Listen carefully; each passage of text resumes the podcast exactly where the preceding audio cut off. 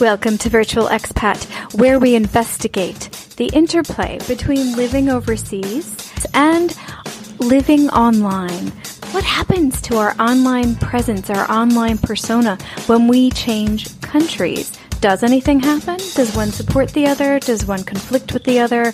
I don't know, but I wanted to find out, so I'm going to interview a lot of expats in order to get to the heart of this question Is there interplay between our online selves and our geographically mm, varied self? I do want to give a special shout out to Damon Castillo, who graciously offered his Mess of Me album track for the Virtual Expat podcast. It is my extreme pleasure to welcome Jo to the show today. Jo is a fashion professional who has been in Shanghai for over a decade and has basically built her adult life here. And her experiences, both on and offline, are interesting and inspiring and very conscious, methodical, and mature. And I mean that in the most respectful of ways. After my conversation with Jo, I really sat down with the questions that I asked her and I thought about the things that we talked about and I reworked the question. She was my first interview for the change in the podcast or the magnification of the podcast. Prior to this episode, for the previous 60 episodes, the podcast just kind of kept building and building and building upon itself. And there were good things that came out of that. The Expat Rewind podcast is one of those. Please feel free to check that out. But the other thing that came from it was that I kept bringing up the online part of our expat existence, and that's where virtual expat is going to go from here on out. And Jo definitely helped me see the way in what I was trying to get at and what might be some of the questions I wasn't asking and all kinds of insight that I had not anticipated before meeting her. So thank you, Jo. You have really, really helped me form this podcast into something I didn't even realize it could be. Without further ado, let's get into the conversation that I had with Jo. Thank you for coming today. I'm really excited to do this. So, do you want to do a brief introduction? Yeah. Yourself? So, thank you. I am so grateful to be part of this. So, my name is Joanna Chkovna, and I have lived in Shanghai for 10 years now. And I first came over for six months. I've been working in the fashion industry all that time. And I've now got to a point where I've kind of started some independent passion projects, one of which is Life in Breaths. I met my husband here and I have a son and about to have a daughter. So I feel like my life has my adult life has kind of happened in Shanghai. it sounds like it has. Now, do you go by Jo or Joanna or either or both? Uh, Jo. Jo, okay, cool. Can you briefly give us a timeline of your overseasness? Where have you lived overseas for how long, that kind of thing? I've always lived in Shanghai. Mm-hmm. I'm slightly embarrassed to say I probably no. always lived in the one square mile of Shanghai. Um, and basically, I before that I lived in London, mm-hmm. so I'd always known I wanted to work in fashion. Mm-hmm. Originally from Manchester in the north of the UK, and then had moved to London. And my boss said, "Do you want to go to Shanghai for six months?" Because I decided to take a night school course in Mandarin mm-hmm. just as something to do. Yeah and then I went for six months and I loved it just mainly because I felt very connected to what I did. Mm-hmm. I didn't want to sit in an office in London in a different time zone negotiating to somebody faceless about price. I wanted to really understand how my industry worked. So I came over for six months and I was like, this is my place you know i can like be here and i can learn so much and it was like really so exciting for me especially back then because it was such a more of an undiscovered place mm-hmm. and the personality of the people who came here was very dynamic so yeah and then i stayed and now we're 10 years on Amazing. and i stayed with my first job for five years and then now i do something similar for a, a very big clothing retailer mm-hmm yeah, it's been a good journey. Very cool, very cool. Before you came to Shanghai, where did you exist online? Like, where did you post stuff? What did you do online? Facebook. Mm-hmm. So, probably 10 years ago, there was only Facebook, I guess.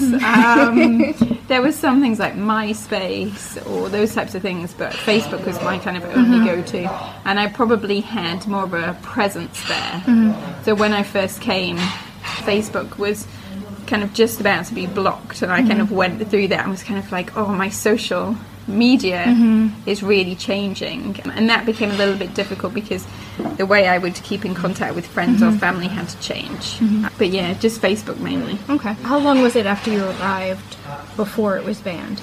About three months. Three months. Okay. Yeah. I needed to keep in touch and then I also wanted to share my experiences a lot because when I went back to the UK, I found not that people were ignorant, but they were very stuck in a way of oh China it must be like this. And it felt very outdated and very uninformed. Mm-hmm. Mm-hmm. Because life here was so exciting and we were doing so much you know they had a very dark ages mm-hmm. approach. And I really wanted to show that actually wow this life I was leading was amazing. And I was getting all these opportunities and experiences that I would never have got in the UK Do you think people had a lack of knowledge about China or about living overseas or both? about China I would Yeah. say Okay. Yeah, because I think 10 years ago people had a certain mm-hmm. view of mm-hmm. China and its development that was very outdated unless you had been here. Mm-hmm. You know, I think that at the time China was undergoing such a radical transformation for the positive and actually that's never really reported in the right way in the UK mm-hmm. or in global media. Yeah. So they were just kind of saying, "Oh, you know, like you must have to eat this, or you like you never be able to do that." And actually, it wasn't true. So I really wanted to find some way to share that. Mm-hmm.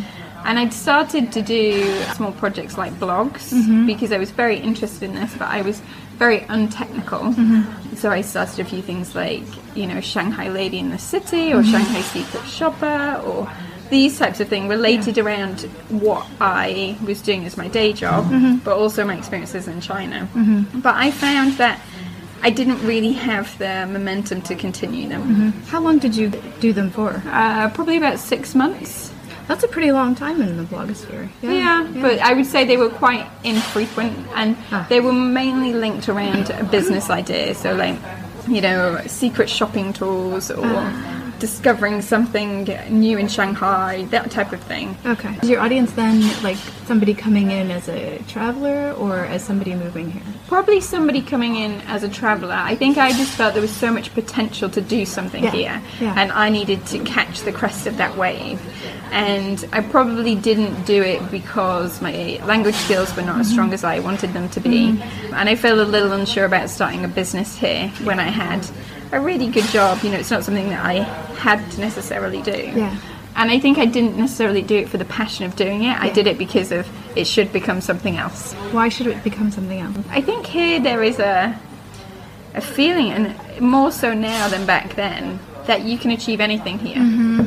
So if you want to start your own company, you can do. Especially back then, there weren't so many people who, you know, spoke English, uh, could. You know, in my job, I would bring buying teams here, and I would show them around, and I would show mm-hmm. them all these shops and stuff, and they were like, "This is amazing! It's better from Hong, better than Hong Kong."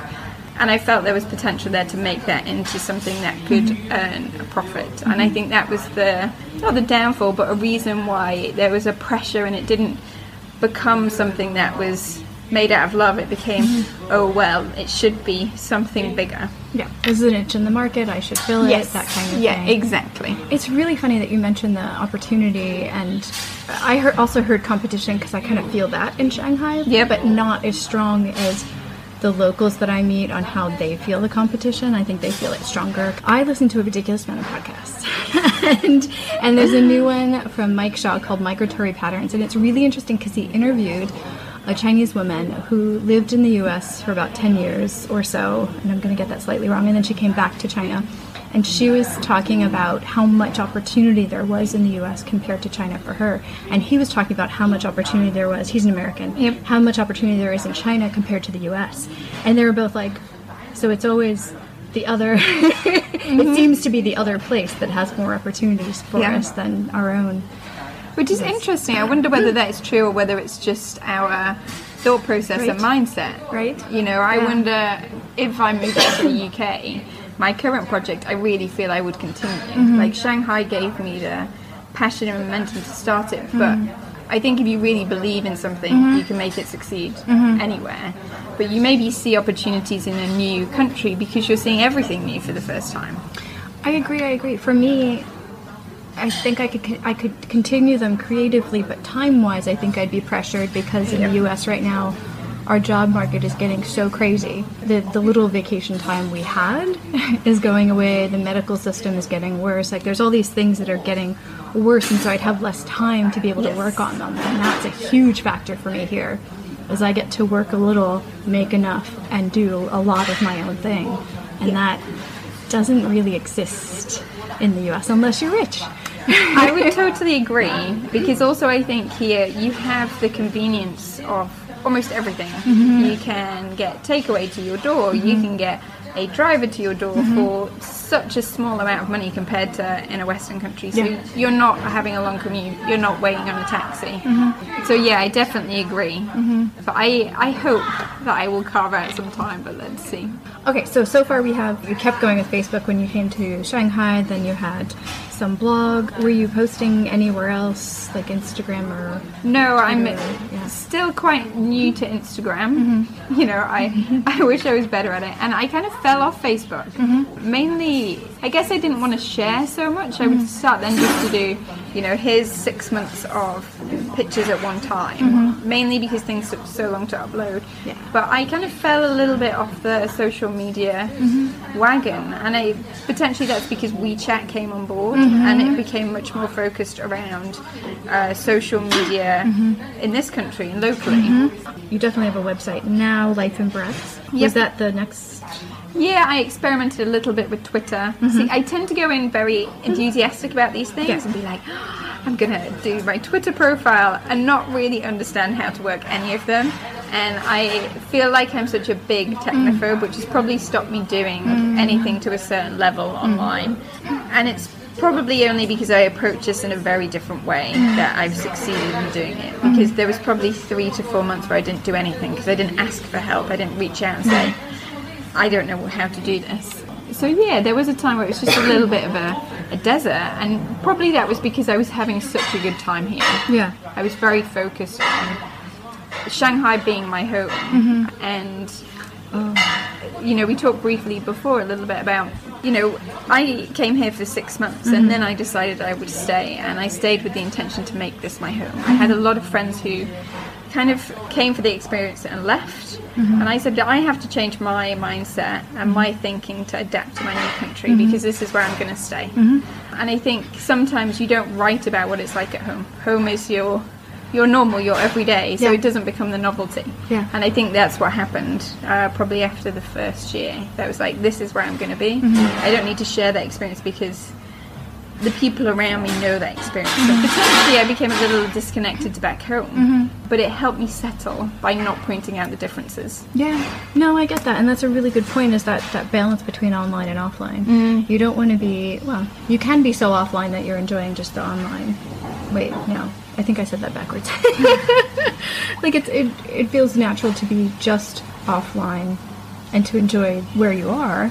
But if you're just online and not enjoying where you are at all, that seems off kilter. And if there's some sort of balance between the two, that seems okay too. But yeah, um, it seems natural to want to plug into where you are physically, not just electronically. Yeah, and I very much felt like I was in the right place.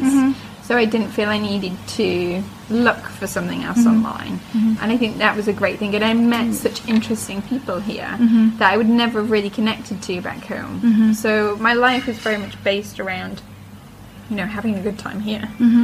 And then I would, you know, when I would go back home, it would be for visits and I would catch up with people face to face.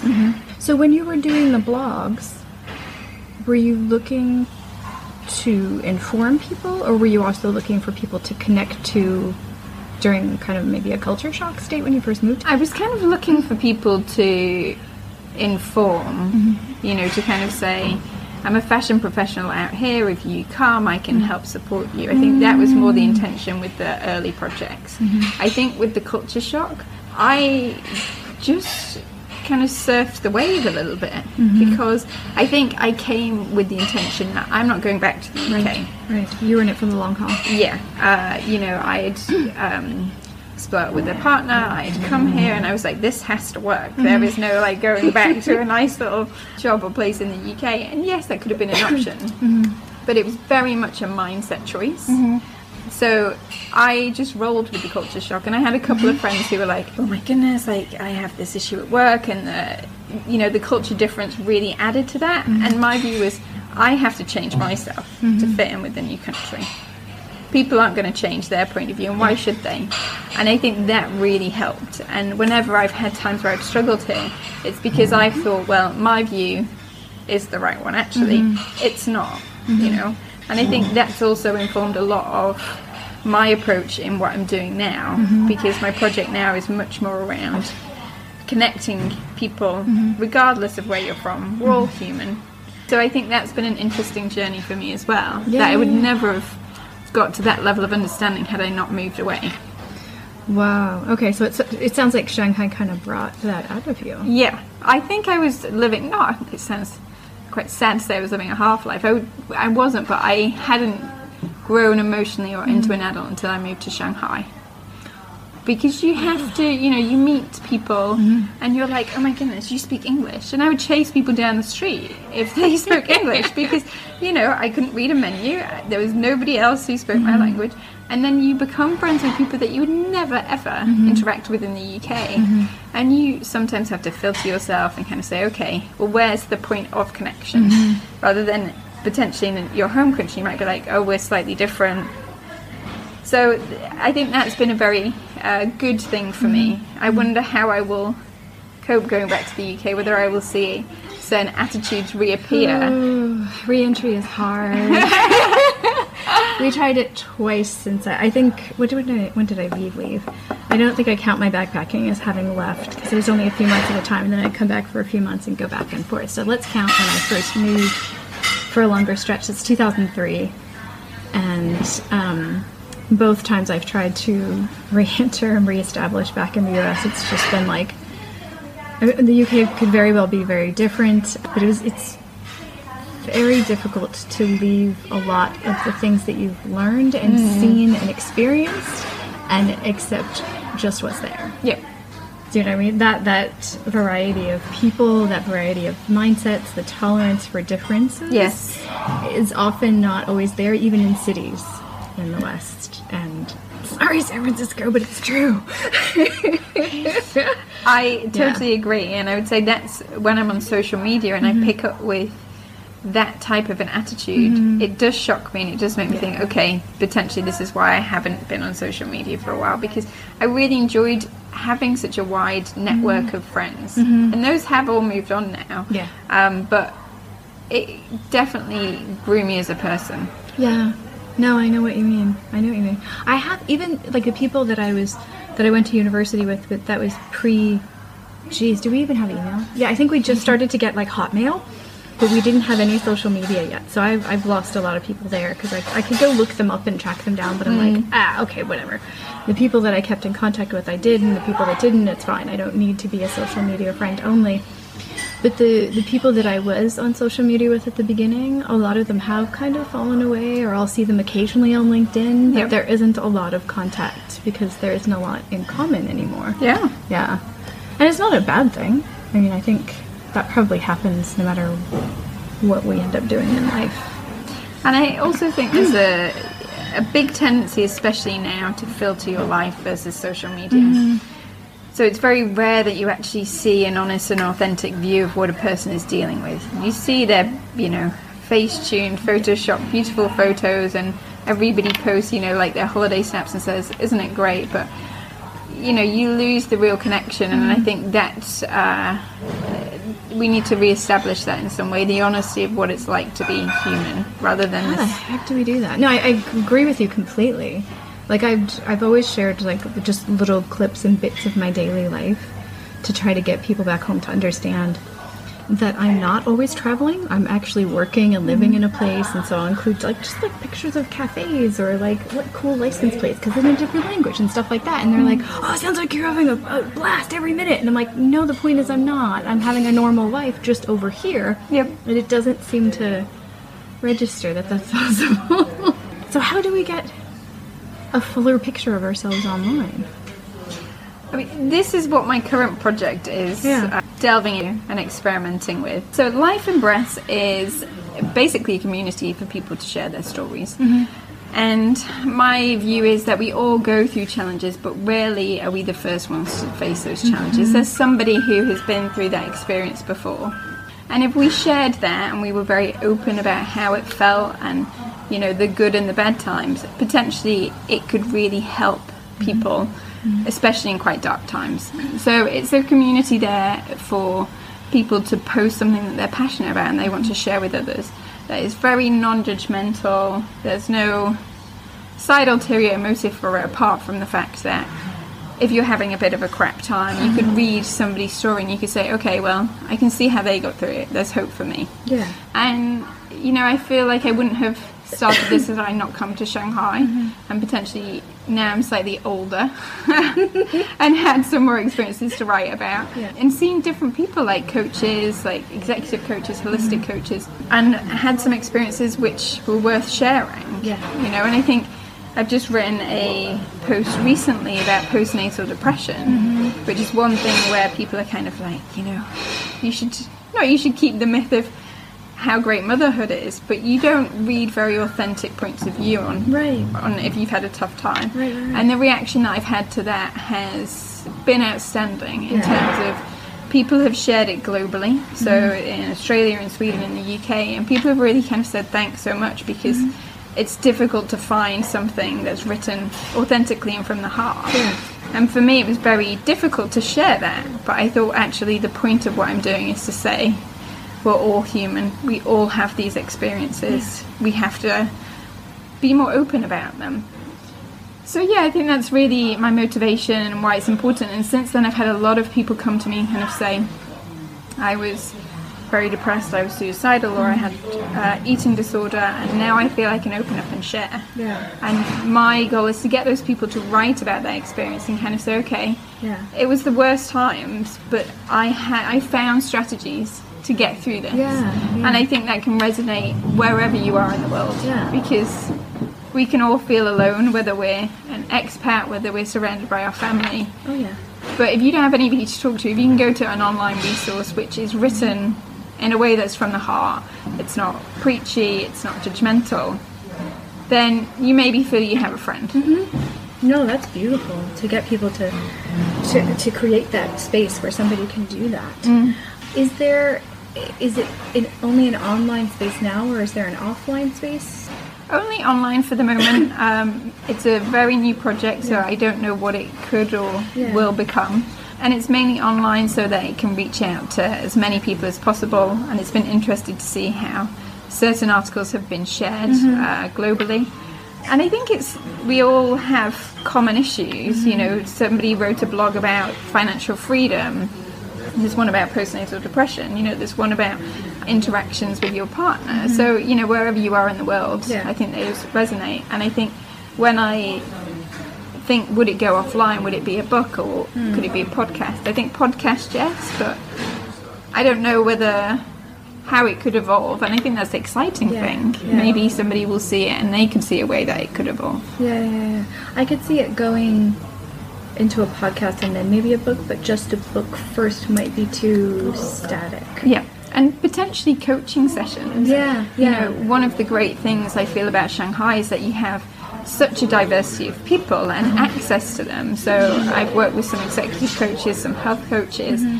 which I could never have maybe afforded in the UK. Mm-hmm. I wouldn't have thought were appropriate for me. Whereas now I'm kind of like, we should seek help from, you know, these people who come into our lives. Yeah. So it could be something to do with that because, you know, if we can coach people through things and mentor them, they can find the answers for themselves. Are you enjoying this conversation about our virtualness and our geographicness colliding? Me too. Hey, I would love to interview you. Uh, Do you live in a country that is not your home country? Let's talk about your experience. Let's do it. Contact me at Steph Fuccio, S T E P H F U C C I O, at gmail.com. Or you can hit me up on any of my social media platforms. I am Steph Fuccio on Twitter, Instagram, Tumblr. So contact me. Let's line this up. I would love to get your opinion into these questions. out into the world. Let's do it. Do you think it's easier for people to open up online because it is slightly removed from the real life risk and vulnerability? I would personally, I think it's high at risk. Is it? I found, especially with this article, I found it more high risk because online you're very faceless mm-hmm. in terms of the comments that you leave. So if you write an article and you allow people to write comments or you share that article with mm-hmm. strangers, people can have any opinion on it. And mm. the feedback that you get can can be hurtful if it's misinformed or it's not meant in a good way. You know, you can put your intentions out there and say, I want to do this in a non-judgmental way and I want to help people. Yeah. But how people receive it, especially if it's very different type of person, you have no idea. Whereas if you share something one to one, you kind of get that instant feedback from their body language or you mm-hmm. share with somebody who you trust. Mm-hmm. So I was quite fearful in some ways about putting some of these things online, Yeah, especially when they were so personal. And I thought, you know, my kids will read this, my mm-hmm. mum will read this. But then I thought, well, am I doing it from a place of helping others? Mm-hmm. It's not going to harm anybody. Mm-hmm. Will there be a benefit to putting this out there? And I thought, yes. And that is why, probably why I had a long time that I didn't do anything on social media because mm-hmm. I just felt there's so much content out there and what is the point of adding to it? What do I have to say? And for a long time, I didn't have anything to say. Yeah. It was just adding content. Um, and then this is the first time where I thought actually there's a value to this because I can see the other side mm-hmm. of this picture perfect Instagram, everybody looks amazing. And when you're sat there not feeling that way, where do you go? Right, right. It almost makes there there are actually studies and stuff, right, where they talk about people seeing all of that happiness and being like, hmm? why don't I feel like that? And it makes them feel worse. Yes. Is there any danger in now let me preface that in some reality. I had a female surgery when I was in Iowa bef- at grad school doing a PhD I purposely did not finish. About let's see, I've been here a year and a half. That was my first year of school, so it must be about three or four years ago.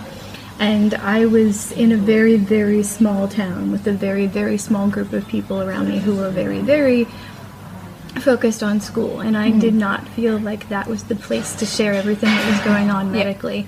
So when I found that website and that had the forum that literally would like put people by their surgery date and we hmm. would share our experiences the whole way through our recovery together, I was like, this is it. This is how I process this experience. And so I followed it. I think we went like three months and then we could stay on there longer but people started to drop off because they could do their real life Yeah. again kind of thing and that was one of the most powerful online experiences i've ever had hmm. however I, there were some women on the boards that I felt like I connected with on more than just a we're going through the same pain kind of scenario. Hmm. And I felt like all they knew about me was the pain. Hmm. And I felt like it was kind of like the other side of seeing too much, uh, only happiness. Is there a potential for seeing only the sadness? Yes, I mean, first of all, I would say I think it is wonderful that you had that environment, and I think we need more online environments that are secure and open and. It's going to sound awful, but not that give you like a security or a cuddle, but that you feel safe in because Yeah. there's too many where you can go in and actually uh, not get there. Yeah. And I think with this blog, with everything that I try and do, is to yes tell people the real side of it, but mm-hmm. also to say, yeah, it's painful and it's terrible, but this is what I'm going to do about it. Mm-hmm. So when I wrote this most recent article, the first part was like sharing my experience of postnatal depression, and the second part was I'm 38 weeks pregnant. I'm about to have my second child. How am I going to cope with this if this happens again? Right, right. So it was like eight points of you know. These are the fundamental things that I will build into my life to stop it happening again. Yeah. Or if it does happen, that I've informed people and that I have my action plan. And I think that's important. I think it's when you have environments where you do mm-hmm. just dwell on the pain, mm-hmm. I don't think those are positive necessarily. Yeah. I think you should feel comfortable to share it, but then you have to feel like you have this tribe of people who can really kind of say, mm-hmm. I've got your back and you know, I'm going to help lift you out of this. Yeah.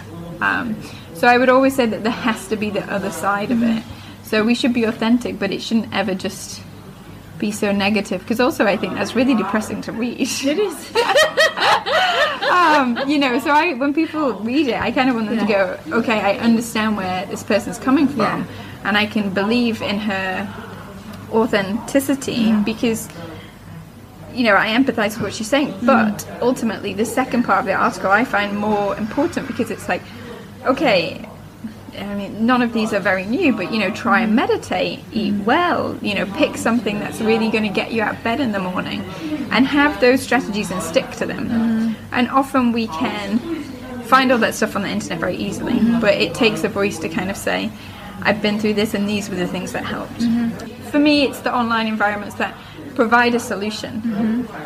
But you can't just go and say, you know, life is a bit crap because that doesn't move you on, it doesn't grow you, it doesn't get you anywhere. It's kind of saying, life's a bit crap, but I did X, Y, and Z. I got over this. I went on to live in a great place Yeah. and do all these wonderful things. Yeah, so. yeah, yeah. And and the women on that board, to be fair, were not they they weren't stewing in it or refusing to move on. Actually, as, as soon as things got easier for them, they just they kind of fell off the board because they started to do other stuff. And I would just say, you know, the interesting thing for me in Yeah. hearing that is also the time that we write about the mm-hmm. experience. You know, a lot of the experience I write with hindsight, which is a beautiful thing because I have a lot of clarity. Yeah. Whereas it sounds like your environment, people are in that They were in situation. Oh yeah, yeah. And you can't sometimes be positive when you're going through a lot of pain because you don't have the energy to Yeah. do that. Yeah, so I think that's also an interesting thing about online because it's a snapshot of time Mm-hmm. for certain people.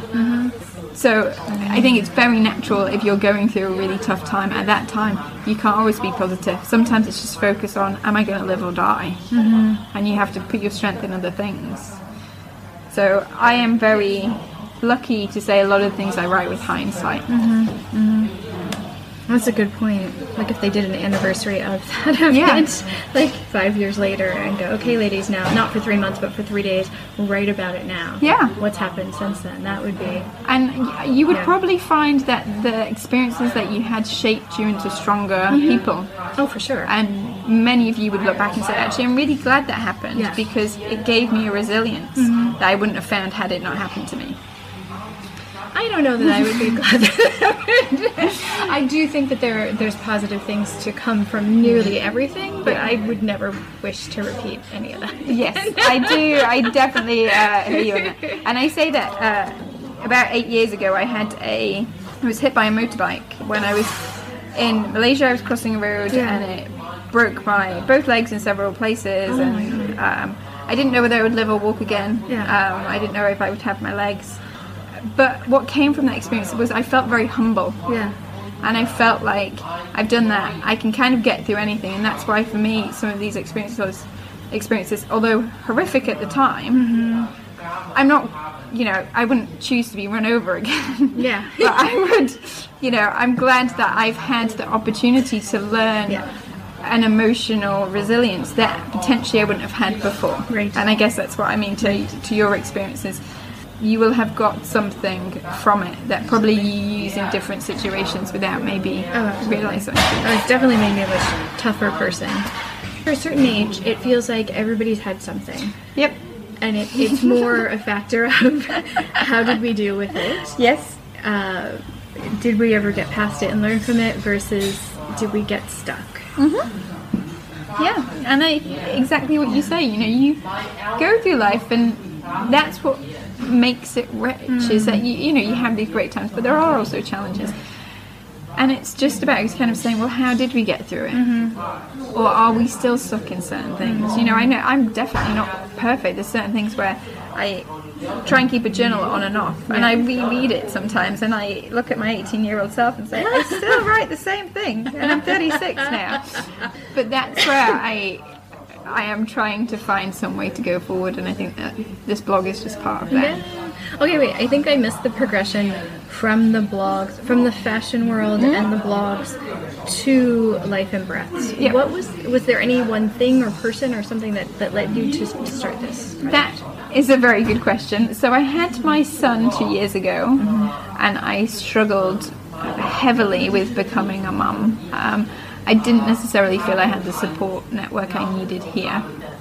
I felt like everybody was putting on that wonderful face of isn't thing aren't things brilliant? And I was like, no, they're not. And I didn't have the close relationships here where people were necessarily as authentic as I needed them to be. You know, like if you have friends at home, they'd probably be a bit more honest and kind of take you for a glass of wine and it would all be fine. But here, I didn't have that. And it's not to say it doesn't exist, I just didn't have it. Yeah.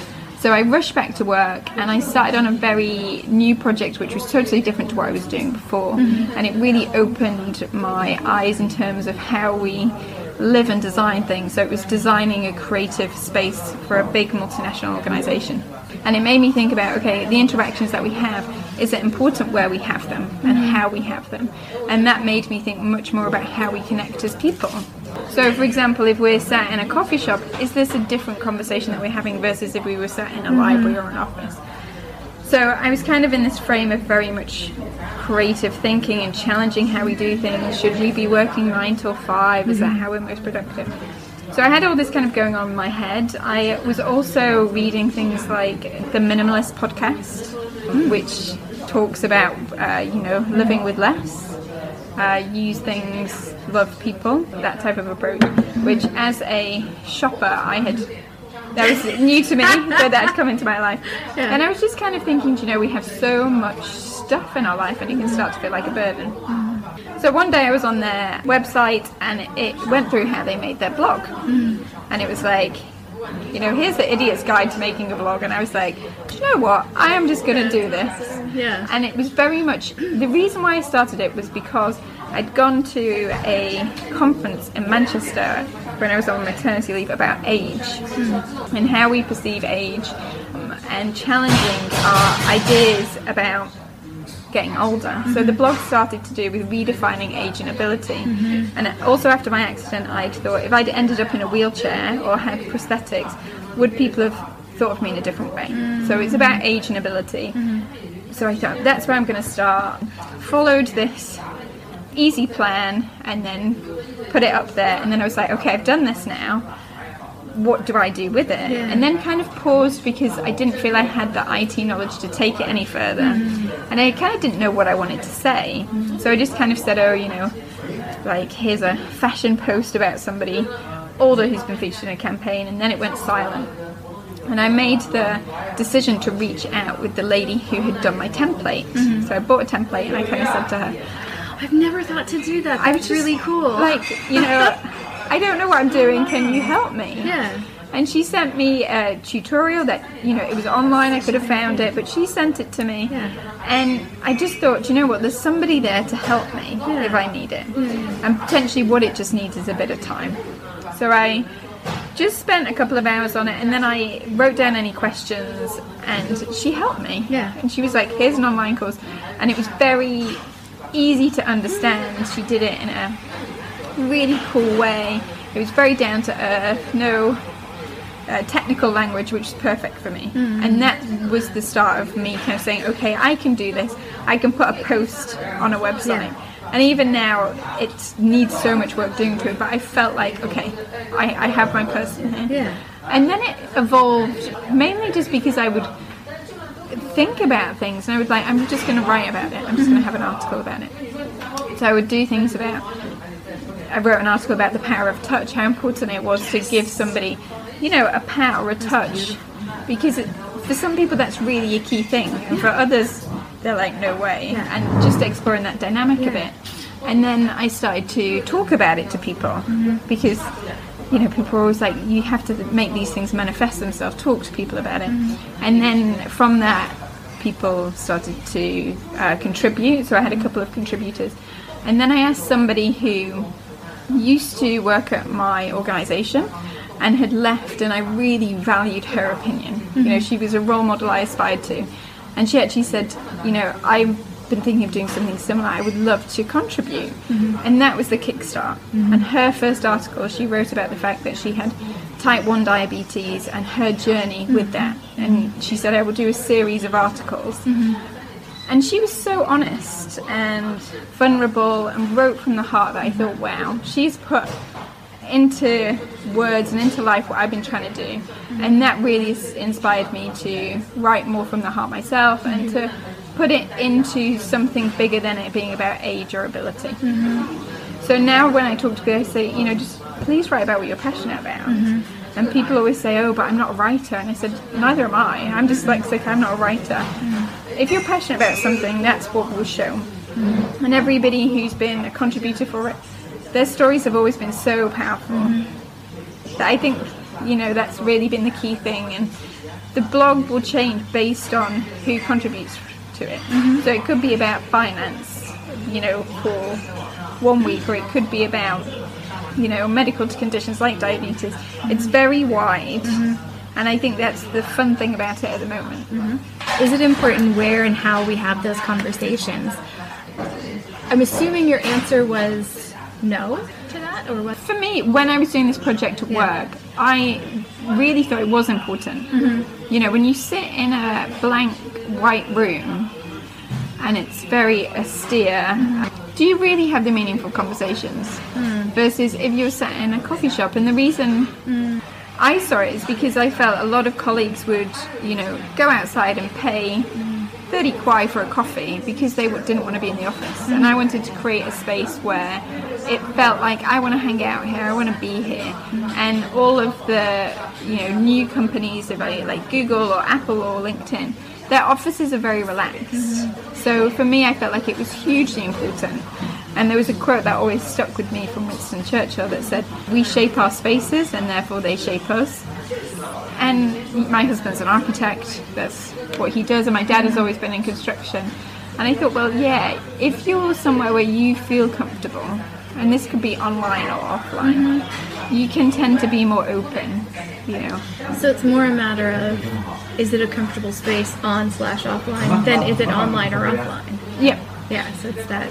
yeah. that And yeah. I- you know, for me, the my work project was a physical space, but what I want to create is almost a space like that on online. Mm-hmm. You know, and I think it's difficult because also people have different experiences with technology, with spelling, with writing.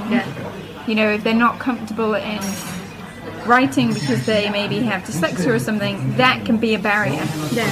So, how do you have tools that help them? Like, I think podcasts are a great thing because you can just sit and listen to people. I hadn't even thought of a lot of these things. It's funny, I've, I stumbled into podcasting. One, because I listened to too many and it eventually just came out of me. And two, because I had eye issues for a few years and it's, mm. eas- it's easier to talk than it is to write and edit, edit and edit and edit. Yep. So it's, it's easier on the eyes. And so I was like, okay, well, that makes sense. I'll just use the recording feature. But yeah, there are people with blogs and websites who would struggle with communicating with the mm-hmm. reader or even just spending that much time Yeah. on a screen. Because to them it's a choice, you know, it's reading, it's something, it can be something difficult. Yeah. yeah. Whereas I have now got into audiobooks, I feel like a grandma for saying that, but oh my goodness, like I've been listening to Harry Potter, which I never would have done had it not been on an audiobook. And I find it really accessible and very honest also because you can hear a tone of a mm-hmm. voice. So potentially that would be a way to evolve also what I'm mm-hmm. doing. For sure, for sure. No, Harry Potter. Mm. I did the entire series in audio. Yeah. Amazing. Yeah. Now I actually lean towards audio. For I, I look for audio first because of my eyes. But honestly, I used to do both. I'd come home from libraries with like a stack of books, audio books, and magazines, and my back would hurt. But it'd be so much fun just to have that kind of variety of different things. And depending on what I was doing, if I wanted to sit in a coffee shop versus go walk around a park, I would have different stuff to listen to. Definitely, and I listened to a great podcast by a doctor in the UK called Dr. Chatterjee, and I would probably never have read some of the if they'd been written down as, as articles because he can be quite in depth. But what I've learned from just actually hearing his 40 minute podcasts are amazing about you know how our body works, our mental health, how it's linked to what we eat. So I think it's also a great way to learn in a more comfortable way than having to sit and look at quite a heavy textbook. Yeah. Oh yeah. No. And there are some things where you do need to do the grind of books and paper. Yep. But a lot of stuff you don't. Yep. and I would say, especially with things like education opening up in terms of online courses. Mm-hmm. So I've often thought, should I go back and retrain and do some kind of certified course? And I've realized I can do that for free, mm-hmm. and I can dip my toe into certain waters without having to commit to quite a heavy mm-hmm. financial burden mm-hmm. or long term course. Yep. And I think that's very exciting when it starts to open up that way too. No, no, no, no. That was that was the only reason we tried to reintegrate back into. Sorry, why I went to grad school back in the U.S. is because we were thinking it could be a pathway not just to get the degree, but to get back into the U.S. because it takes some time to get back in, to buy everything you need, to get a community around you, and that kind of thing. But here we are. I would also say, just on um, thinking about that, there was Yeah. also a couple of online courses which I did, which really helped influence the blog. So mm, there was the science of wellness, mm-hmm. the science of happiness, mm-hmm. and one about positive psychology.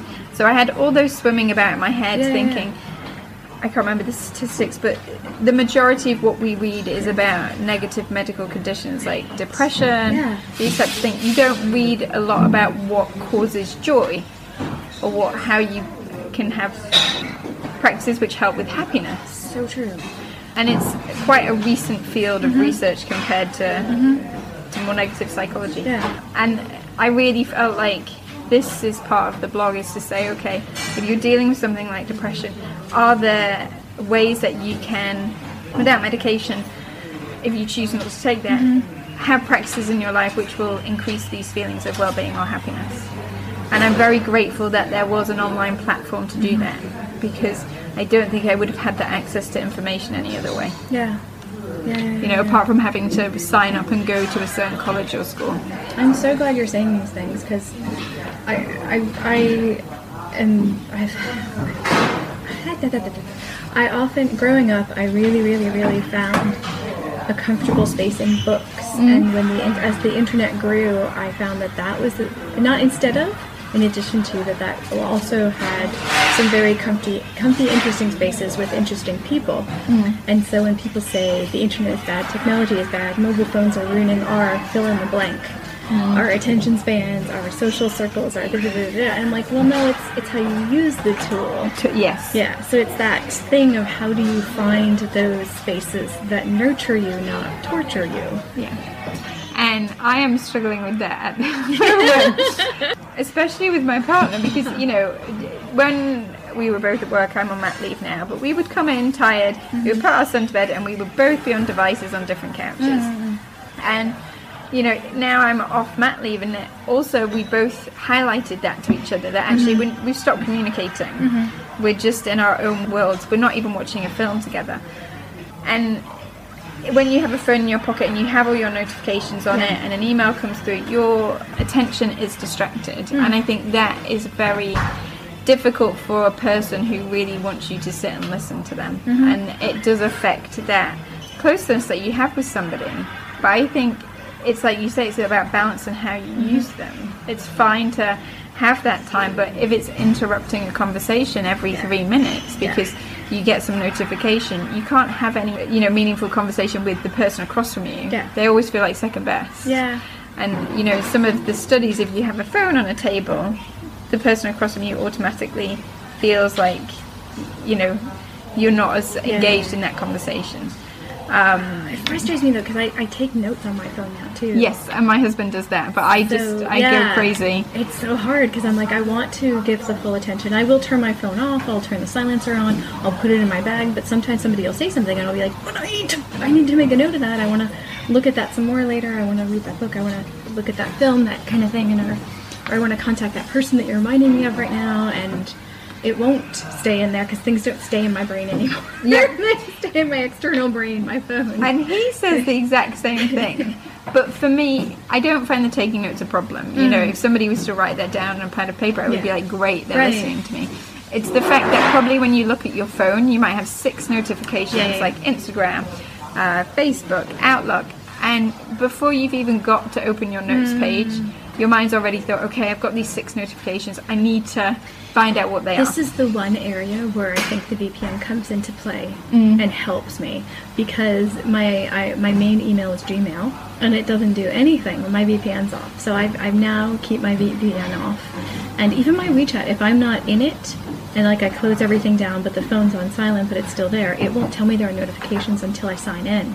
So I'll like go in there. I can send myself an email. I won't see it because it won't come through. Yeah. I'll be like, I'm done, or I'll make a note somewhere in some file or something, but I don't see the notifications yet. And I'm like, okay, that's one good thing about VPNs is that I have to have that to access all of my all of my VP things.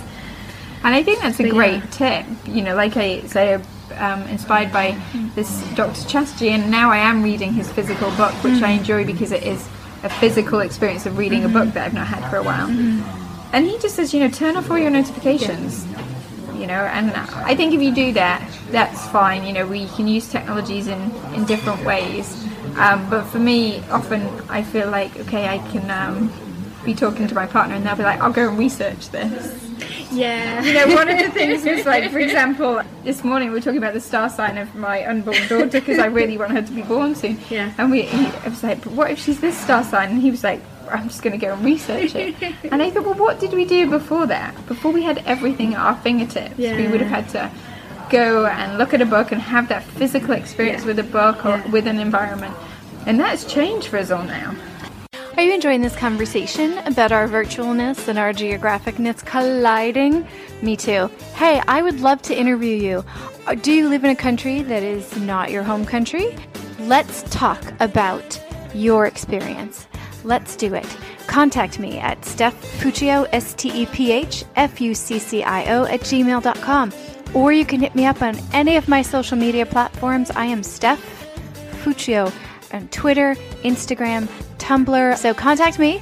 Let's line this up. I would love to get your opinion into these questions out into the world. Let's do it.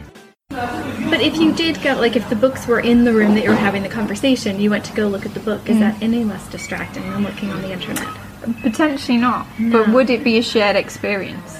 Would you look at that book together or you know, and I think that's the it's tricky. the- nobody really knows how technology will influence our Yeah. uh, behavior in the future. I'm very pro technology, like AI, AR, but I do think it's really important to keep those social connections. Oh yeah, yeah, yeah. Um, and maybe it's just at a dinner table when you're having a dinner, you know, there's a phone box and those phones go away and you can have an hour of meaningful conversation. Because it's rare sometimes that you you get to speak to somebody unless they have their phone. I've not been to like a dinner party or out for dinner where somebody hasn't been on their phone. like with a table of eight, Yeah. somebody is, you know, checking and I think we, mm. we've lost that There's- a little. I I agree, but the other thing is, it's there's so many things happening all the time. Yeah. But that's a big stressor for us as humans. Yeah. You know? Yeah. Where's our time where we just don't have anything happening?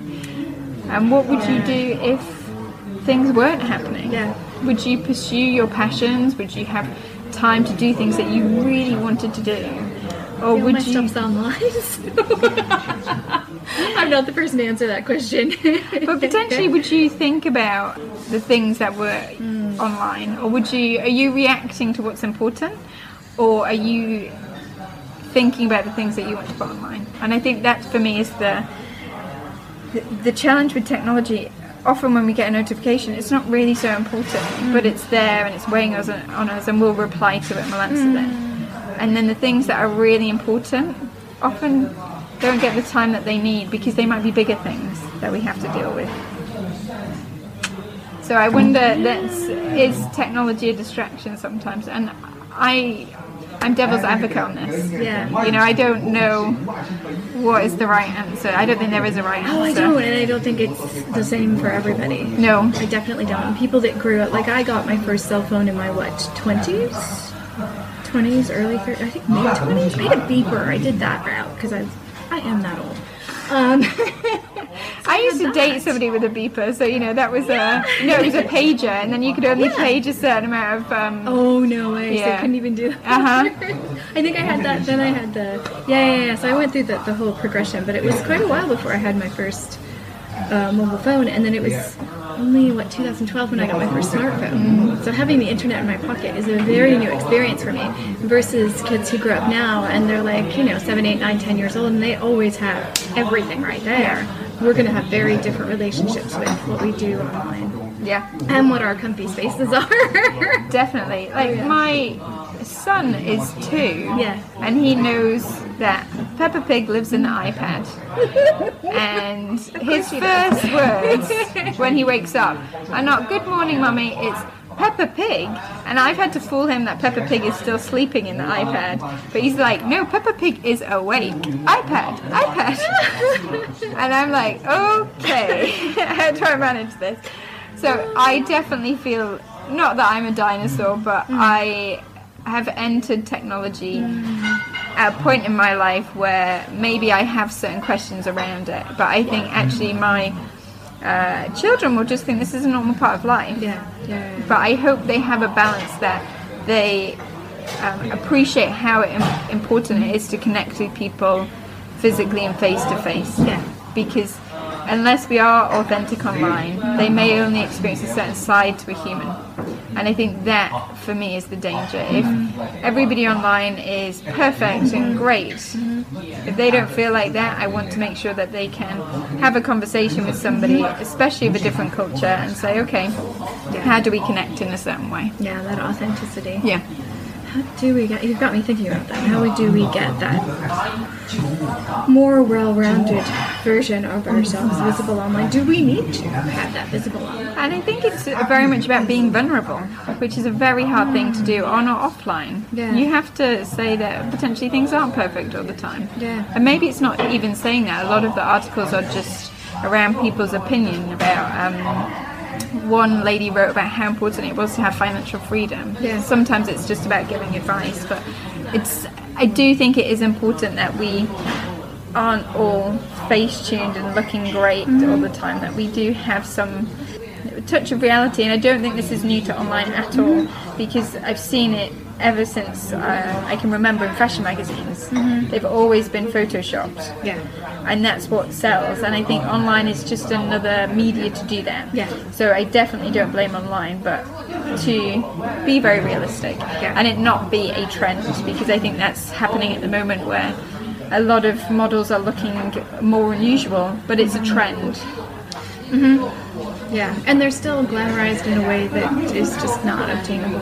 Yep. For 99% of us, if not more. Yeah, and Yeah. you know, in the UK we have things like Big Brother or um, these types of uh, media projects. That was a TV They're program. still going. Oh yeah. my um, but that you could become rich very quickly by not doing very much. Yeah. And I think there was a whole culture created around this, and then people kind of thought, oh well, why do I need to work hard? Why do I need to go to uni if I can earn a quarter of a million by going on a TV show? Or can I become an influencer? Yeah. If I'm a blogger, can I make money from this blog? Um, and then I think, you know, great if you can, but there's hundreds of people who can't, and we kind of glamorize the people who do. Yeah. And maybe we should be glamorizing the people who are plumbers, are construction workers, who are nurses and doctors and Yeah. those types of things. Yeah, yeah, yeah. but we never really have. So that There's the no poster poster child for that. No, you there really isn't, and you there know? really should be, because man, oh man, I, we would we would be seriously. I have so many things I'm trying not to say on here right now. you There's like so many uncomfortable situations that we would be in without those folks. you know, like doctors, teachers, you know, all these people, they are the bread and butter of what keeps our societies going. Mm-hmm. Yeah. And the glamour and the attention is put onto the most beautiful Mm-hmm. or the mo- people with the most followers. And that is where my struggle with technology a little comes with.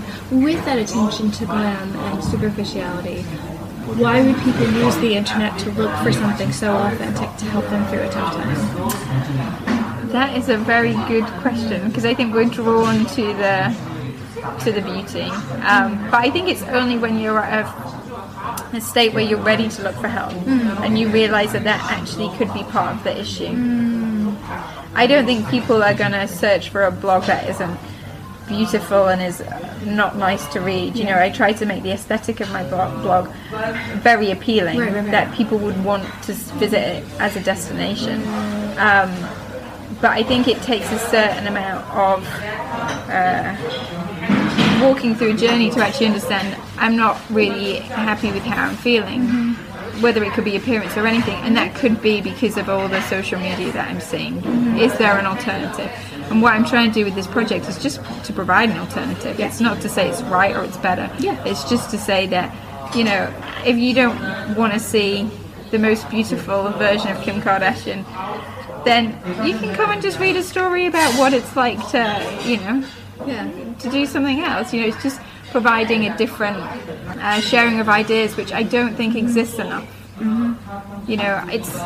I feel like there's 80% of the internet which is so beautiful and so great, and we get comparison fatigue sometimes. We always compare ourselves to these perfect lives. And yes, there's the 20% of people being authentic and realistic, but it's a quieter 20%. And sometimes you just need to create that so people have it. Yeah. It's not to force it down their necks, it's just to say it's there if you want to see it. Sometimes I have a struggle with humanity because I think of when I was growing up and just absorbing books left, right, and center. If I knew then that the internet was going to exist, I would have been like, "Oh, I can't wait! I can't wait! I can't wait!" And then you know, fast forward to now when it's ubiquitous, and even in developing countries, you have people with mobile phones in their pockets because that's easier technology than laptops and, desktops and all of that. Wi-Fi is omnipresent. Da da da da. And what people do with the internet slightly frustrates me sometimes. I understand that there's entertainment in it, but people are curious. Yep. And yet, do they take that curiosity into a question online and like learn a little bit of something, or just look something up, or read a little bit of something, listen to a little bit of something about that thing that they're curious about? Because I'm convinced everybody's curious about at least one thing Yep. and yet I don't think it always transfers over into using that computer in our pockets Yes. to do those things. Yeah. And I think that can be because you get distracted by the, the addiction of scrolling or, you know, what comes first. Mm. But just to go back to your question before, you know, why would people look for a more mm. authentic image on the internet? I would say it's so rare that we actually see it. Mm-hmm. You know, when people do the, you know, here's the before and after Photoshop celebrity or here's this person without makeup. Often when the person's without makeup it's quite negative, but also we don't see it. We don't see people not looking their best. Yeah. So it seems a little bit alien to us and not like it's a good thing. And I think just to normalize how people look and what is a a normal size for somebody. You know, that's very much into aesthetics and beauty, but I think it's also with the emotion that we just need to normalize it a little. It's too skewed one way. Yeah. And I think that's they work. People don't look because potentially they don't realize that people don't look that way. How do people find you? I started to be very open and talk about the project I was doing, Yeah. and then friends have connected me, which is how we met. Yes. And people sharing the articles. Um, so I tried to do a short list of people who I really respected and to ask them to contribute. And most people, in fact, everybody I've asked has said yes. Mm. A lot of people have said I'm not a writer, and I've just reassured them, say don't worry, I can edit it, or I can do it as an interview. Mm. But everybody has said yes, and I think the first person probably had the idea of doing something herself. Yeah. And then she had something in her back pocket that she could write about. Mm-hmm. And that's really been the catalyst to getting more people. And sometimes I read people's articles and I will ask them, can I share this on my blog? But it's definitely come from just interactions. I haven't gone out and really sought people that I don't know, but I think that will be the future to reach out to maybe people in the public eye or people whose stories I hear and kind of say, this really resonated with me. Would you mind sharing? Yeah. Yeah. Are you tempted at all to have a Facebook page to go with the website? I do have a Facebook page and I have an Instagram page. I post more on Instagram. And what I post about Instagram is more positive images of older people or abilities to challenge that status quo to kind of say, okay, this is what 50 looks like, Yeah. this is what 90 looks like. And that's where my comments before is um, is really focused on. You Yeah. know, to say actually this is could be what you look like at 90 somebody fabulous, or you could look like you know this other person. So I do a lot of that on Instagram. I could just send those images over to Facebook. I do sometimes. I don't. Other times, I think that might change if I moved away, just because the ease of being able to get that Yeah. here. They do have um, a function within Instagram where you can just kind of click. Yep. Facebook. I don't use Facebook, but you there's like a Facebook, Twitter, and Tumblr thing. So you just as you're posting it, you, you write the thing, and you you can like click, click, click all three for whichever ones you want. And I think the reason I didn't do that at the beginning is because I was so focused on what's the purpose of the content I'm putting out? Mm-hmm. Am I repeating this content by posting it on Facebook and mm-hmm. Instagram? Yeah. What's the benefit of generating it again? And maybe that's for a reach for an audience, but mm-hmm. I've never really thought about the audience of this blog. I've just thought that by putting this out there, would I help somebody? But isn't that the audience? Potentially, but there's no, you know, people are kind of like, oh, well, is it a woman in her, like, who's 35? Is it a woman who's struggling with aging? It's really for anybody. So there's an audience there, but there's no demographic. So, yeah. you know, the reader at the moment, I think, would be mainly female, and I actually think that's something I want to push. Not against, but I want a male reader to come here as, to the to the blog as well. Yeah. So when I'm putting content out there, especially on Facebook and Instagram, I'm maybe not thinking, is this image going to resonate with my audience? I'm kind of like, does this image resonate to me? And I think that's been the biggest difference with this project. It's a passion project mm-hmm. Mm-hmm. where I'm thinking, do I think, oh, you know, this is a really great thing to share? Yeah. So yes, I think I will probably start to share it on Facebook, but I would like what I'm putting out there to have a point of view in terms of you know. I want to spread this out to more people because they should be seeing these images, or I should put something different on Facebook than I do to Instagram. Yeah. Yeah, good point. You know, why duplicate the content? Should it be something different? Or do you miss the people who only look at a Facebook page versus an Instagram page? Right. Because often you can, if you look at both Facebook and Instagram, you end up just seeing the same pictures. People tend to gravitate towards one more than the Yeah. others. Like I swore off Facebook a long, long time ago. It got weirdly creepy.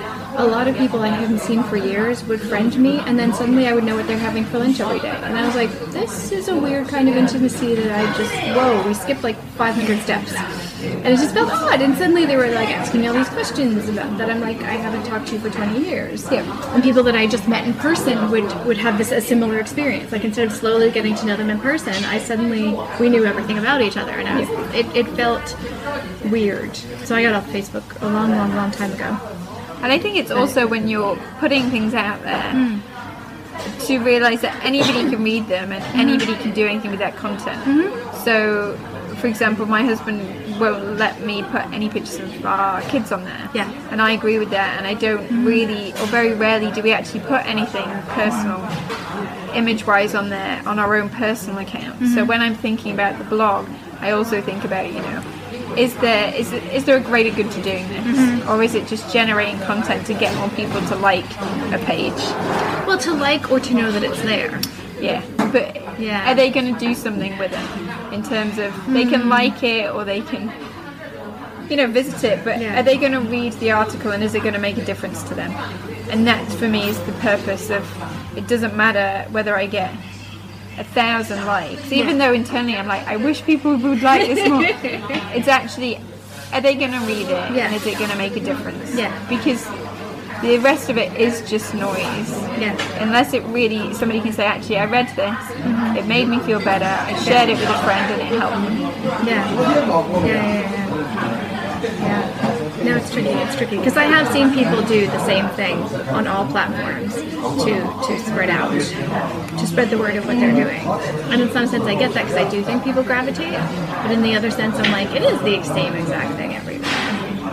But then, and if i thought of it as a business i would take it as a different approach. Yeah, i would probably share lots of i'd share more content more times a day Yeah. on every platform i could. Yeah, but for me it's more that the quality of the content is there. So when i look at how often you should post like instagram you should post 35 times a day to be an mm. influencer. 35? That's what generally I've heard that somebody somebody would do that. Um, because Sometimes when I do three or four, I'm thinking, okay, this is a little too much for today. I follow this great Oh uh, person called Ava Chen who Yeah. works at Instagram Yeah. and she gives a lot of um, tips and things. But for me, it's very much about is the content there for me to put out? Yeah. And that might only happen once a week Yeah. in terms of an article. So I'll put that article out once a week, but then every two to three days, I might find a great image of an older person or something to do with ability that I want to share. Mm-hmm. And kind of say, like, Madonna was 60 the other day, you know, let's kind of Oh my god. review how That's not feel about age. hypothetical, is it? She No. really is 60 yeah, now? yeah. So, like, you know, Madonna was 60. Adele shared a post on postnatal psychosis. Mm. You know, there'll be somebody who is 90 and Mm-hmm. still modeling. You know, these types of images, as and when I see them, great. But just generating content for content's sake just seems Yeah, like yeah, a never ending machine. Yeah. I don't think I've ever done that. If anything, because living in China is like cheating. Like I'm doing some stuff with like language, so I'm taking pictures of stuff. Like I'm seeing signs and and, and things and and and what and sometimes just pictures of Shanghai itself. Mm-hmm. And it's like I walk out the door and three blocks later I've got ten photos and I'm like, okay, I'm not going to post all of these today. Like I have to kind of hold back because there's so much mm-hmm. content all the time here. Yeah. And I would also say, as living here, Yeah. it is like content creation paradise. Mm-hmm. And if you wanted to, like, just 20 minutes walking down a road, and you could have a Instagram account with, you know, probably 20,000 followers because of the. The amazing place that the city is, and how challenging in some ways you, things are when you see them. Yeah. You know, I always my first image of being here was I'd walk down Nanjing Xilu, which is like a very expensive shopping street. I'd pass Gucci and there'd be a woman in her pajamas taking her poodle for a walk. The poodle will have like green ears and an orange tail. And that's normal. Yes. You know, we walk past that and we're like, oh yeah, she's out again. Somebody else would see that and be like, oh my goodness, like that's so unusual. Um, But then on my personal account, I'm very aware not to post too much of that because it can come across like, look at my fabulous life, you know.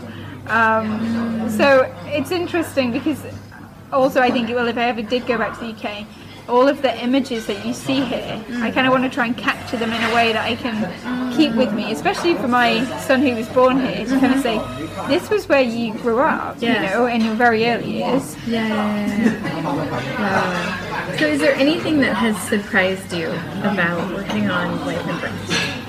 What surprised me is that the amount of people that want to share their story. Hmm.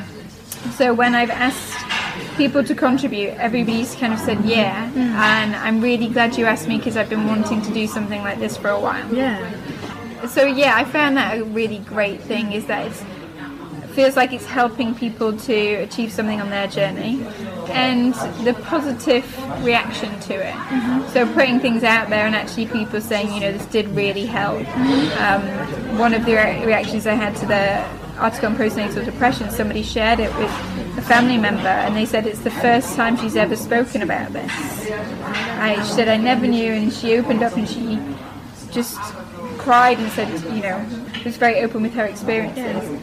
And I had a lot of old friends who also said, you know, I read this and I cried and I felt like, you know, I really thank you for sharing your experience.